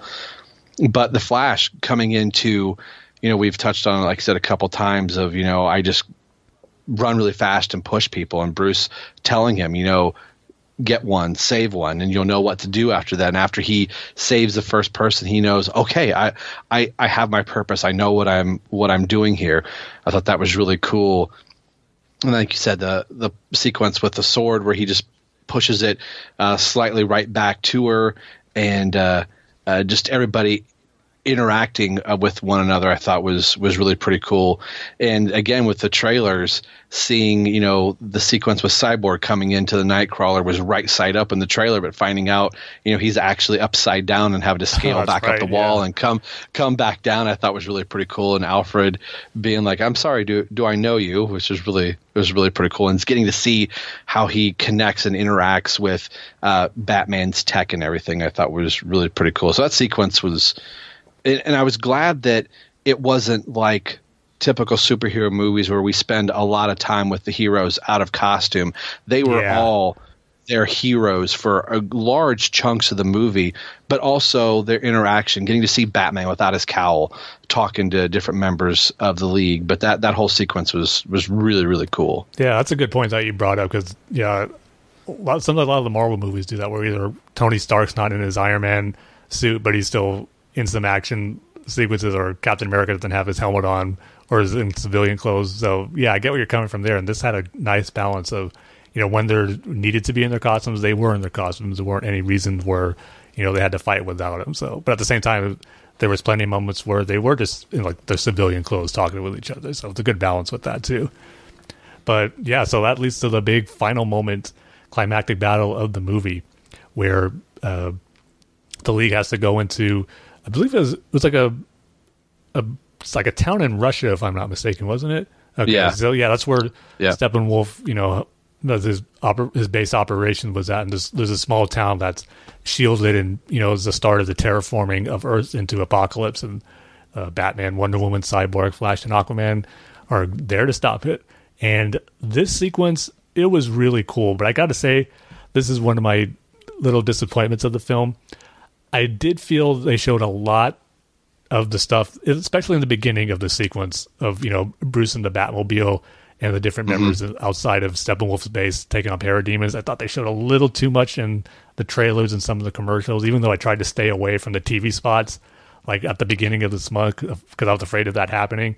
A lot of the cool sequences that were shown in there in the movie were shown in trailers and TV spots, but there were still plenty of great moments in there as well. I just liked how you know Batman, he's his focus is just to you know distract Steppenwolf's parademons, draw them all out for the rest of the league can get into the base and to stop the mother boxes. But yet he he went in that went into that plan knowing that he probably wasn't going to survive, and he just gave the team orders. You know, just whatever you do, just don't come after me. Just keep going straight on to those mother boxes and to disable them.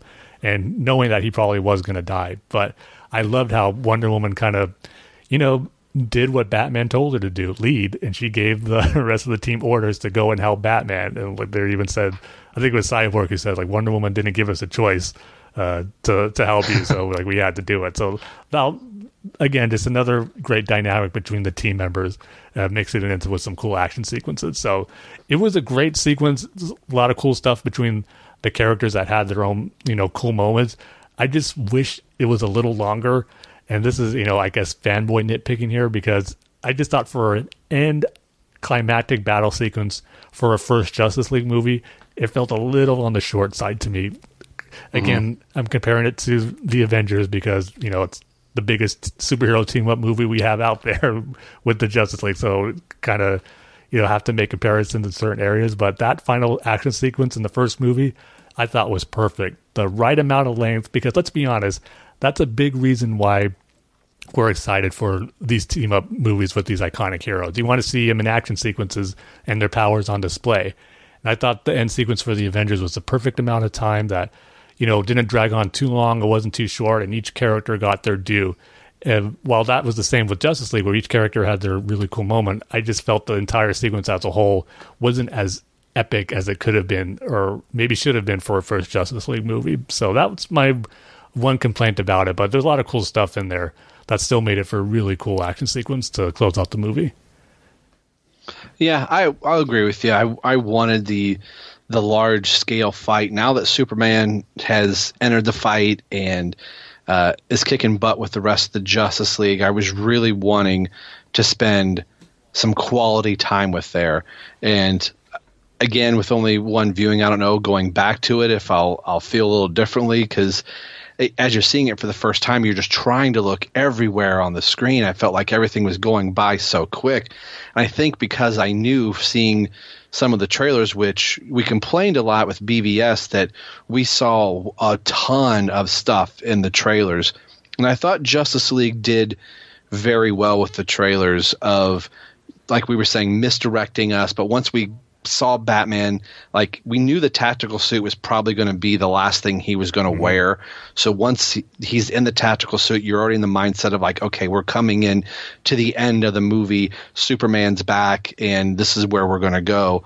That I was just trying to soak it all in, but I I could have done with another five to ten minutes easily in that section and put some of our heroes in a little bit more peril, um, as it were, just trying to uh, fight off Steppenwolf and the amount of parademons. But something I thought was very cool was Flash was still going out and saving people. The yeah. the family being trapped in that house kind of.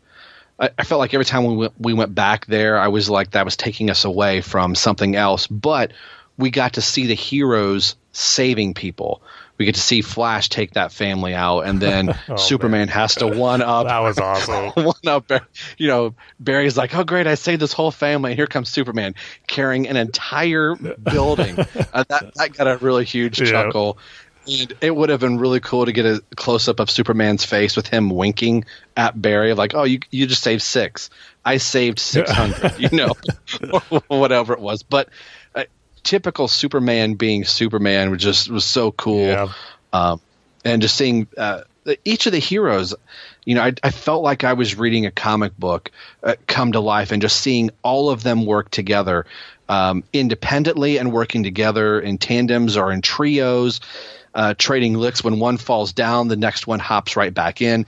Aquaman and Wonder Woman really taking on the brunt of Steppenwolf for a while there, as Superman was fighting back and forth. And once Superman came in, you could see the team was like, okay, Superman's here. We can go off and do and kind of ward off all the parademons. And while Cyborg was kind of uh, trying to still stay attached and detaching the mother boxes. So I just I wanted more of that. So that's another little nitpick I had. I, I could have just spent more time there, but man, what we got, I I really enjoyed. Totally, yeah. And just going back to Superman again, it his appearance in this final sequence was like magical in a way. it was oh, just yeah. so so cool to see this version of Superman interacting with all these heroes. It was everything I was hoping it would be and more. I mean, just uh, appearing right away in front of Steppenwolf and just being Steppenwolf being no match for Superman, like you said earlier, how it should be. It was just amazing to see. And just Superman again, his powers on display here. That also recognizing civilians needed help too. Batman sent Flash out to help the civilians he can, but Superman knows there's a lot more that need help in that regard too. So he goes off to help those in need as well, and that was just great. I think a great testament to the sequence and Henry Cavill's performance here in this moment as Superman is just these Superman is just meeting these characters technically for the first time right here because he wasn't in the right state of mind when they brought him back like we talked right. about before, but they immediately had chemistry together. With each person he interacted with Flash, Cyborg, not too much with Aquaman, and of course he already had established himself with Wonder Woman, Batman, and BVS, but with like Flash and Cyborg, they immediately hit it off where this is like the Justice League interaction we would expect them to have, but it's instant that moment where he goes up to Flash as Flash is saving or trying to save people, he just turns him and goes, Slowpoke. it was just perfect.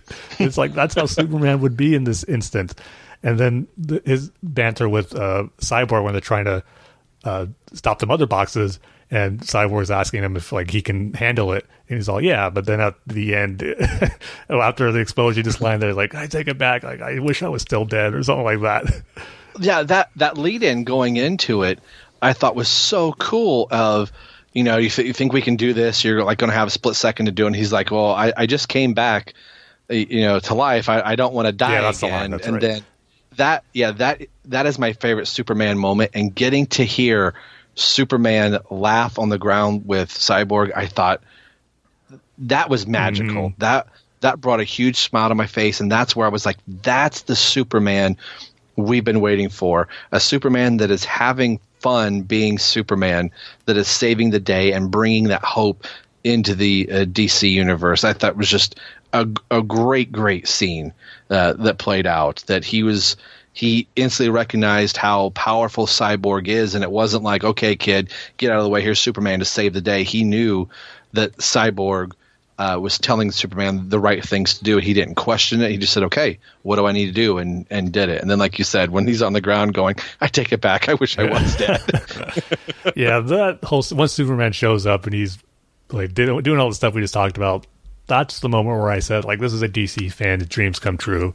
Seeing all this mm-hmm. stuff on the big screen for the first time with these iconic characters we loved for our whole lives, it, it's what made it special. And even that after the fight was over, that end shot with all of them lined up, just seeing them all together in that pose, it was just so so cool.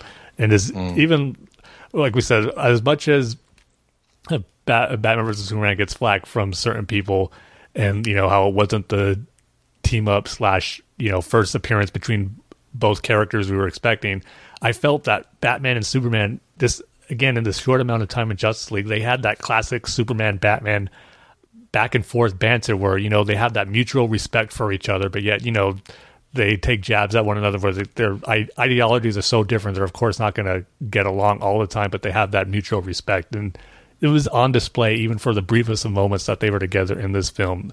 It was just so so good, and cannot help yourself but get excited for the future of the DC movies moving forward because the way it ended too, I loved it with you know Lois's monologue where she goes back into you know writing you know a, a, story that she's used to. As she mentioned you know she kind of has taken a step back and is doing you know very basic stories. And but now she's going back into you know full blown journalism now that Clark is back. But I just love the monologue that she have where you know after the darkness there's light. And I don't remember exactly what she says but it just summed up the movie and I think just the DC movie universe as a whole perfectly in this one moment how you know it brings out the hope and the light and heroes being a part of the world now. And just uh, as that monologue as she's saying that it's going over like these great scenes with each member of the justice league kind of doing their own thing now but having the sense of you know like a newfound sense of hope and you know just in their lives and what they're going to do with it now.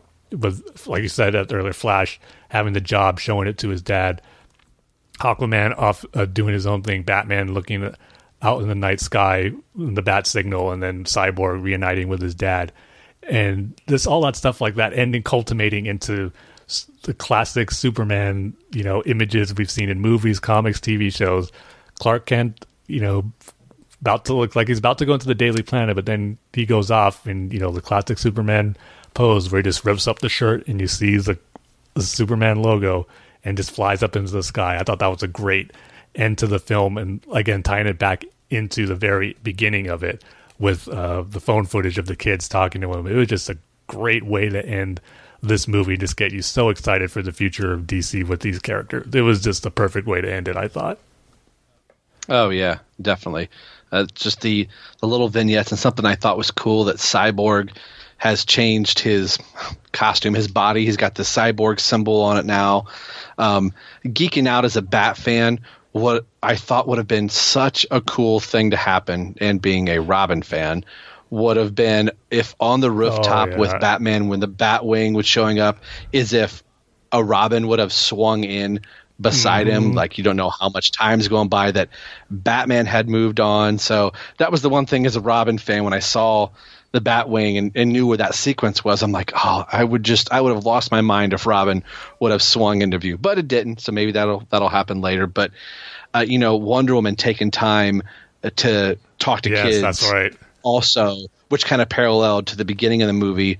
And uh, the crooks are tied up with the lasso truth, and they're just saying, "Oh yeah, Bob Bob did this robbery, and oh yeah, this happened over here," and just kind of spilling it yeah. all for the cops. I thought was pretty cool. So it was just a, a very cool um, sequence to end, and then just the typical Clark Kent uh, turning into Superman, which a friend of mine has been wanting to see the shirt rip in these movies for such a long time. So uh, he's like, I just want that. He's like, I want the movie to end with Clark Kent running towards screen and just turning into Superman. So that that was a, a great way to end the movie, and was completely satisfied. And all all I had to do was just sit there and go, okay, we get two end credit scenes, and we'll we'll see what they are. But wow, you, you can't top the way this movie ended. Nope. And another thing too, which I thought was awesome, of we got Bruce and Diana walking into you know the burnt down Wayne Manor, but they're going to yes. bring it back up to pretty much make it the Hall of Justice. I mean, he's talking about result. We get a round table there, but and like with six seats. But I love Wonder Woman's line just saying, "But with room for more," because we know there has to be more. that was just great.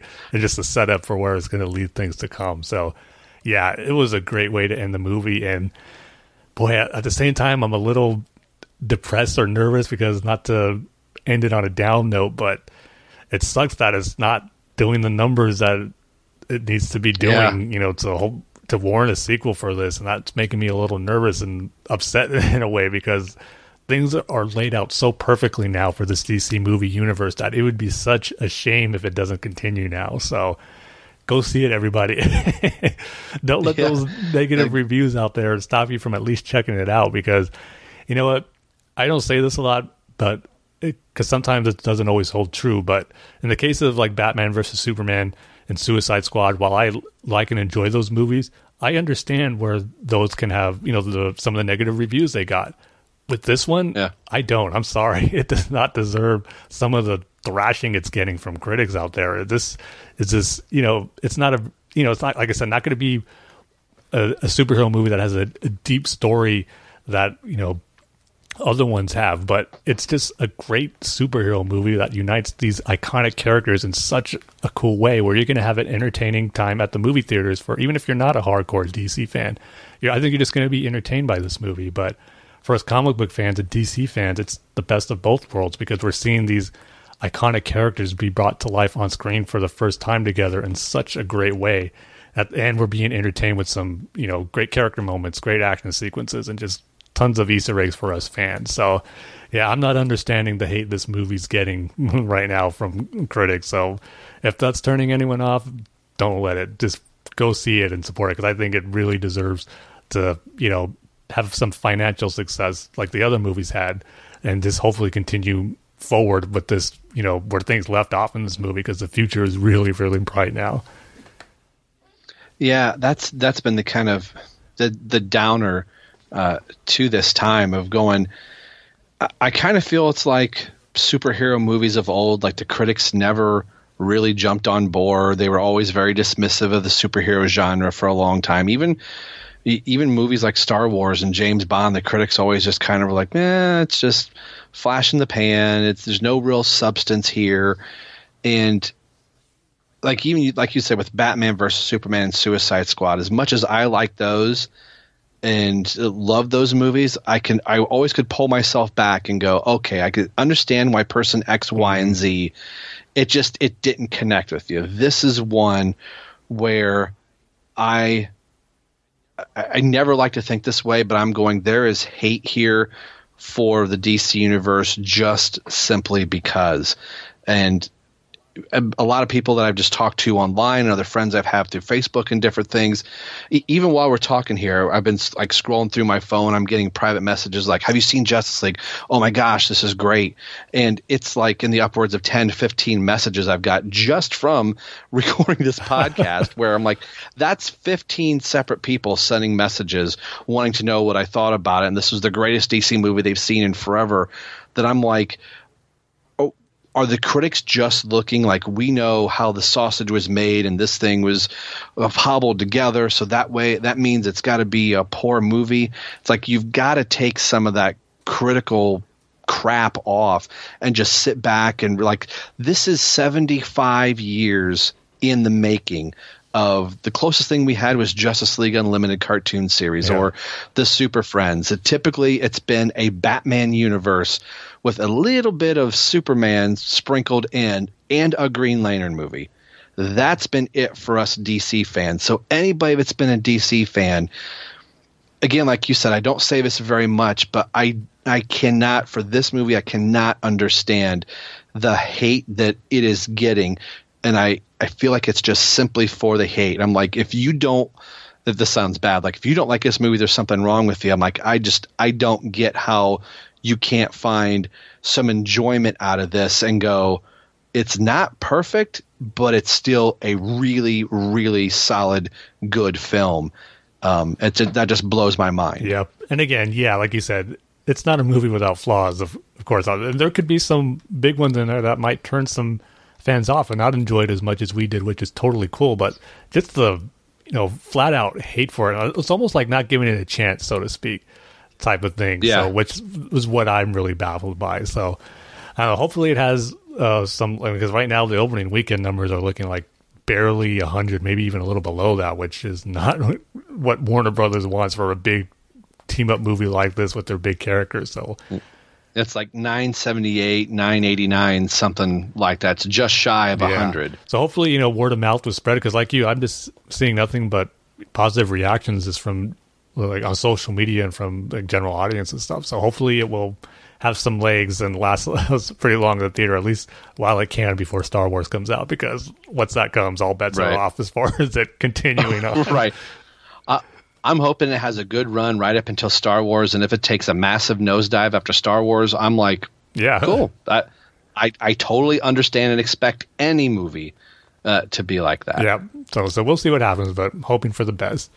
But before we fully wrap up our discussion on Justice League, we got to talk about the two end credit scenes. And uh, sad to say, I was spoiled on one of them before I saw it when I was trying hard, so hard to avoid it. But some people on Twitter just can't keep their mouth shut, and it's just Yeah. Yeah. awful. So uh, the first one, so I was going in knowing one and not knowing one of the other. So I was anxious to see what the other one I didn't know about was going to be, and that ended up being the first, you know, mid credit scene, which was totally unexpected, but pretty awesome still. with so again Yeah. the fla- classic Flash Superman race, and you know, we kind of got even a little hint of it when you know they were side by side, like I was talking about, trying to save the civilians. So it's kind of nice to kind of have both characters realize that hey, we should see who's the fastest. And it's such an iconic DC moment that happens throughout the comics and you know the animated series episode of Superman about their the race that they had. So it was nice to get that little nod there. And again, the chemistry between the team and right here, Superman and the Flash just works so so well. It's exactly what you would expect for them to, you know, the way they talk to each other. It just was so perfect. So it was just a nice, you know, nothing that's universe building, but just a nice extra moment between those two characters. It was a lot of fun that moment. That, that was great. I, I wasn't, I was kind of half sort of spoiled on uh, a moment, which was be the, the latter part, but this came as a complete uh, surprise and shock. And for me, that for an after credit scene, that I would hope DC does this and do it differently than what Marvel does, that it doesn't tie into anything. It doesn't tie in setting up the next movie. It's just a little vignette of like, we're going to take this classic comic book scene, this comic book issue that you have read, and we're going to give you a minute of just this pure DC joy of these two characters. And in this case, it's Superman and the Flash racing. And I was, after it was over, I instantly got off, uh, got out of the theater and got on my phone and had to show my wife the image of them running. And she's like, oh, okay. She's like, I understand that. She's like, why are they racing? And I was just like, oh, this is just, this is DC lore at its absolute Yeah. finest. So this is what I would like to see DC do uh, if they continue to keep doing end credit scenes because I think we get kind of used to that now. Just give us a nugget of something like this that you're not setting up the next movie. It's just here's something really cool. So I thought that was that was really cool. It brought a huge smile to my Yep, face. Totally agree. But the final end credit scene that was the big one, and unfortunately, yeah, this is what I was spoiled on. I was I was just spoiled on who was in it, knowing it was Lex and Deathstroke. I was like, uh, why? just like a few more days, you could have just hold, keep it to yourselves. But anyway, even though I knew it going in, man, it was still a really really cool sequence, and just Deathstroke looked awesome, just flat out awesome. oh yeah, costume. The, I always have trouble pronouncing his last name, but Joe Mag- Magniello, I think. Ma- Mad Maginella Magni. Yeah. Yeah, So sorry, Joe, if you're listening, but but he looked great just as Slade Wilson when he took his helmet off the patch, the full on gray hair, which was kind of cool to see because as much as I love Manu Bennett's portrayal as Deathstroke on Arrow, which is you oh. know right now the you know definitive Arrow or Deathstroke portrayal right now, we'll see what this movie version does, but he looked just straight out of the comic book here. Joe Manganiello did. Oh, full yeah. on gray hair, the patch. It was perfect. So, see, and I had no idea. I thought like once he got on the boat, I thought, all right, cool.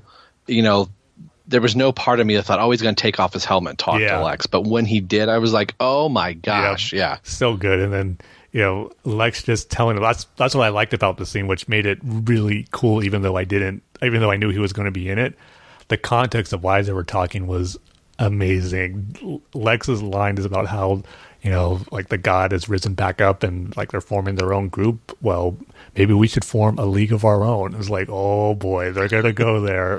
they're gonna go, you know, Injustice League, Se- Secret Society, whatever they call themselves, but a group of iconic DC villains fighting the iconic DC car- heroes of the Justice League.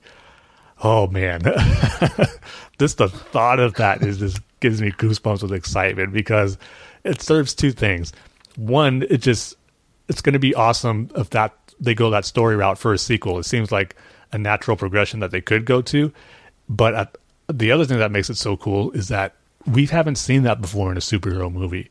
Like we haven't no. seen full on like a team of heroes versus a team of villains.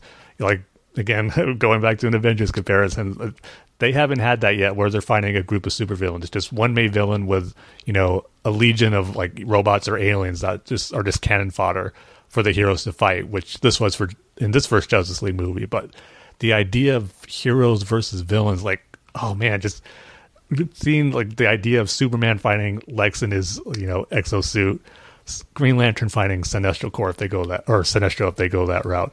Wonder Woman fighting Cheetah, Aquaman fighting Black Manta, Flash versus Reverse Flash, or other maybe Grodd if they go that way. Just uh, so DC has such a rich, rich history of villains they can use from to go with their heroes, and it's just going to be mind blowing to see that on screen if they go that route. And again, which makes me a little, you know, nervous about the possibility of not getting a sequel if this movie doesn't do good because I want that to happen so bad now because the potential of some truly amazing, great comic book movie uh, moments or just a comic a new comic book movie as a whole of, of, what Justice League 2 can possibly be. It has the potential to be something really special. So, man, did it do its job of getting me super, super excited for, you know, a potential future Justice League movie. It was so cool. Oh yeah. Now I was spoiled in the fact that uh, a YouTuber had posted a you get you get a little thumbnail of what their video yeah. is, and in the corner was a picture of Lex Luthor uh, from a comic book. I don't know which one it was, and it said uh, deleted scenes or deleted scenes.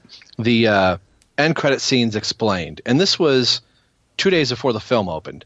And I'm like, why? Why are you posting this here right now before the general public it gets a chance to see it on Thursday night for the first time? So I was like, well, great. It's the Lex Luthor scene that we were told was Jesse Eisenberg was cut out of the role along with Iris West. So I was like, all right, well, at least we get to see uh, Jesse Eisenberg as Lex Luthor and what the context of that scene was. And knowing that there were two scenes, or or two end credit scenes, what I thought was, oh, they've been talking and announcing of a Deathstroke movie. This would be a great time to see that footage that Ben Affleck mm-hmm. had put up of of Deathstroke. So I thought, okay, that's probably our two scenes. We'll get the context of the Deathstroke scene, and then it'll be a Lex Luthor scene. So once the next scene showed up, I thought, oh, this has got to be Lex. And seeing, you know, him in the the cell turn on, like, well, that's not Lex and then seeing the bow, I started going, "Am I seeing like pigtails?"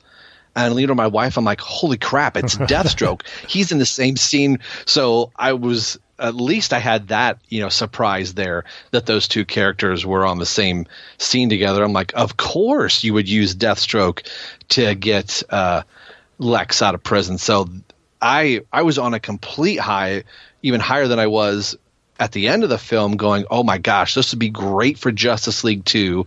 You do uh, the Justice League versus the Injustice League, and then for Justice League three, you say, "Hey, remember mm-hmm. Darkseid?" Boom! Now you have everybody fighting Darkseid. So again, like we've been saying, I hope I hope this movie does well, or Warner Brothers listens enough to go. The critical reaction was not what we wanted, but the fans have been enamoring for this. We're going to continue doing it for the fans. So I hope, man, I'm hoping beyond hope that we we get more. Totally, yeah. It'd just be such a shame if this is it and all this cool potential stuff that they teased and planted the seeds for. Not only this end credit scene, but just the movie itself would just be such a shame. So you're right. Here's hoping that you know this isn't the end of it because so much cool stuff could potentially be down the horizon, and I just hope we get to see it. So here's hoping. But I guess before we wrap it up, I uh, just want to read off a few uh, responses from our uh, Twitter account about those who saw Justice League. Put the word out to let us know what some of our listeners think about it. So wanted to share those. Uh, first off, we got a reply from Virginia Blues at VA underscore Blues says, liked it. Felt like an episode of Justice League animated series in a lot of ways. And then Jim mm-hmm. Bob Squarepants, uh, he says, it was good. I liked it and it was in, and was entertained throughout. And then Stephen Martin Jr. Uh, says, loved it. Hate the negativity surrounding it. Not a single critic has any merit behind their negativity. So I'm, again, just glad to see that on social media, whether it's, you know, the responses we got here from the Bat fans account and just my personal Twitter account, just seeing the fan responses have been really, really good.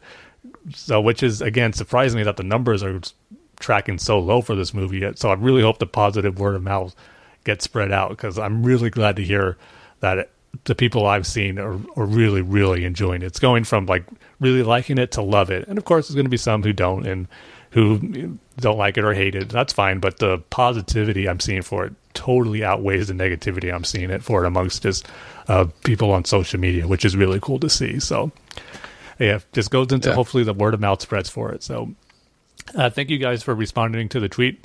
Always love hearing your responses and what you think about whenever we get these big DC movies or events that happen. So, uh, keep them coming. If after you hear this episode and want to share more thoughts about the movie, either uh, tweet them over to us at our Twitter account at Batfans Podcast, or as you can always email us at batfanswithoutpants at gmail.com to share your thoughts. So hopefully we'll hear from you. But with that, I guess we'll just go ahead and kind of summarize our final thoughts on the movie and I guess give it a score. And as always, we have to have a rating scale, uh, a unique one. So I'm gonna think this gonna make the scale uh, time or smiles we've had on our face while watching Justice League. So, Rob, I'll go to start with you. Final thoughts and what score would you give it out of five? Oh wow! Uh, final thoughts of this. This is this is everything I kind of hope for. Um, as much as you know, you could kind of hope for a movie seeing all your characters together. I I don't know if I could have sat and told you what story I exactly wanted to see, but I wanted to see all of my favorite DC heroes just interact with one another, come in, save the day, and leave the theater smiling and be satisfied that I got to see uh, a great movie. I had a good time with it, and the audience was res- was responding very well. That you know I wasn't the only one laughing, and I didn't hear any boos and snickers, and it was just a really a, a, an enjoyable experience and one that I wished I got to have with Batman versus Superman with all the negativity that came out with that. But this one was just was very positive just from the fans and people saying you don't listen to the critics just go and enjoy it and i i couldn't be happier with what with what we got and the uh, list of dc characters were all there you know save for you know a, a certain green one but uh, i'm hoping that this just continues on that we'll get a a completed Justice League and hearing lines of like, you know, with room for more, that Wayne Manor is going to be turned into the new just or the uh, Hall of Justice just makes me happy and the possibilities and dreaming that could come out of this. So I was completely happy with this movie, and I uh, my smile just keeps getting more and more as we're yeah. we're talking about this uh, about this movie. So. Uh, five smiles uh, for this uh, film. Um, I know some people go five. You must think it's uh, perfect. Yeah, there were there were little hiccups here and there, but the feelings that I have towards this film and and what we had outweigh any of the little you know, or some of the issues that I had with some CG and just little things here or there.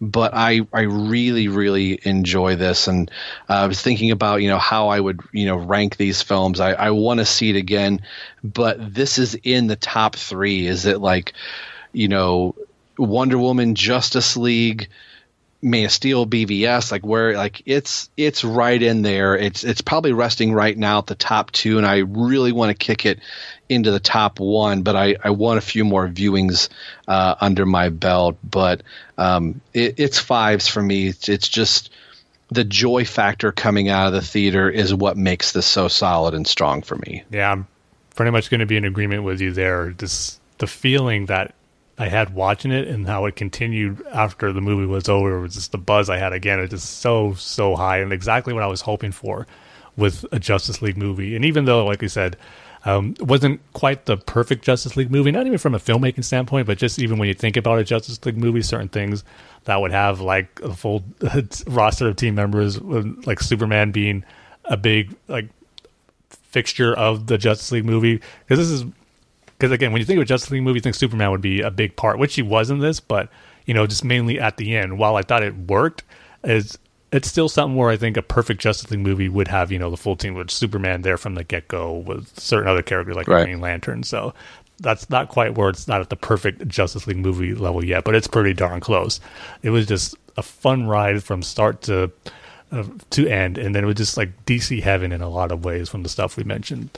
Um, some of the foundations they laid for future movies and stories, the establishing the history of the DC universe, the character dynamics were just perfect the performances by all the actors in those uh, hero roles were just spot on, just so good. The chemistry between all of them was great, and the acting sequences were a lot of fun. Great display of the powers, great character moments in them, so so good. And we didn't even talk about this too much, so I'm going to bring it up here. But um, while I think overall the music for Justice League was kind of forgettable, forgettable, but boy, when those classic themes kicked in for Batman and Superman, again, the smiles I had on my face was so good. Hearing Bat the Batman '89 theme again, it was awesome, and I knew it was coming. I knew the clip was out there. I stayed away from the clip because I wanted to have that experience of sitting in the theater, seeing an awesome shot of Batman with the iconic, definitive Batman theme playing again.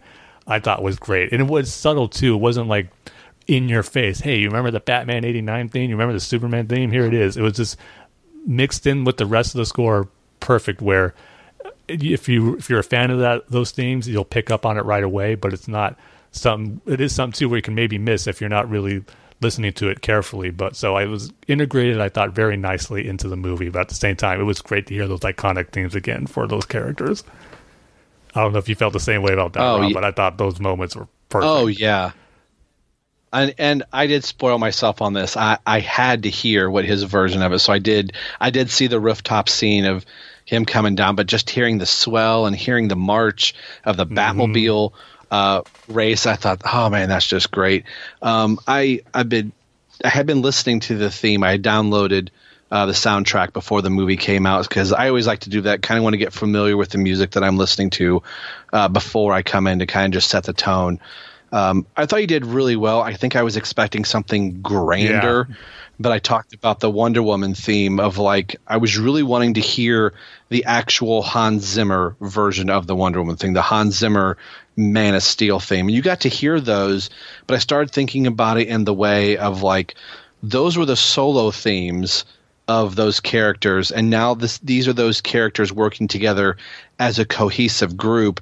So maybe Danny Elfman thought I want to do them as a unified theme so they don't sound jarring is the wrong word. So all the music sounds uniform, uniformity mm. together. So the Wonder Woman theme didn't have the brash violin. It was done with more flutes and uh, other orchestral instruments that made it work because this is the Justice League version of those themes. So once I kind of had put it that way, having a week to listen to the soundtrack, listening to the movie, I was like, okay, it works. But I could also see sometimes that those the parts of the soundtrack were kind of forgettable too, like the the Man of Steel theme and even just the uh, Beautiful Lie theme just had so much emotion in Batman versus Superman.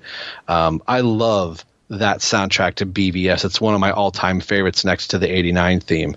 And this one was a good soundtrack, but I could see myself not remembering much of it. So yeah, I was like I said, it wasn't very memorable. Besides, you know, the iconic themes that I remember hearing for yeah. years and years now. So I, I, overall, I'm glad he stuck him in there. I know some people weren't happy with it or might not fit, and then you know, totally different universes with those themes, but.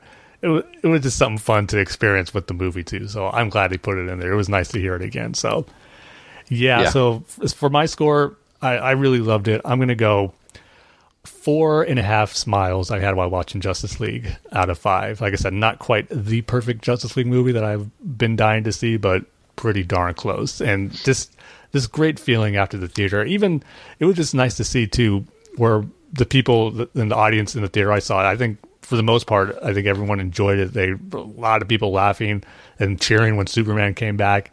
And I like too at the end of the movie when it was all over, uh, the people in front of me was the family like a mother or father with two daughters and a, and a son right afterwards like trying to decide who they were going to be like oh I want, i'm going to be wonder woman but uh, i'm going to be supergirl and the kids i'm, I'm going to be cyborg just that it took me back to when i was a kid seeing these movies because that's the first you, you think of after you see a movie you really like and are excited about. You want to be those characters and play with like your brothers and sisters or your friends and be those characters again. So it was just nice to see that the Justice League movie is having that effect on this generation of kids too. So this that's why these heroes and characters are timeless. They just inspire that amongst for those it inspired your imagination for those who just like these type of stories and it's just great to see that continuing so that was just another cool feeling to get after the movie was over kind of setting setting up what it intended to inspiring that you know, message of hope to to like a new generation there was really really cool. So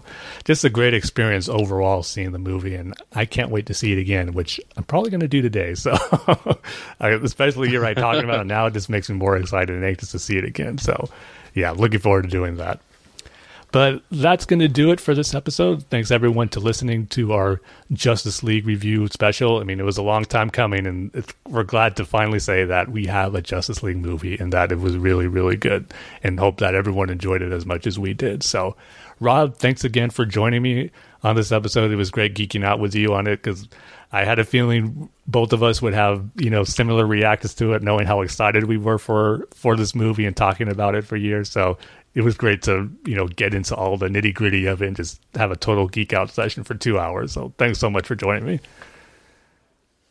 Uh, it was a blast being on here. It, uh, thanks for having me back on. It's always fun to kind of come back home, as they say. And it, this this was one I, podcast I was very much looking forward to to being on. And uh, um, it just like I said, we've been waiting so long for this. So it was nice to know that I had somebody else I could just talk to and geek out with about it for a, a couple hours. So thanks for having me on. It totally, really yeah. So before I give all our contact information out, uh, do you want to go ahead and give yours out and for your podcast?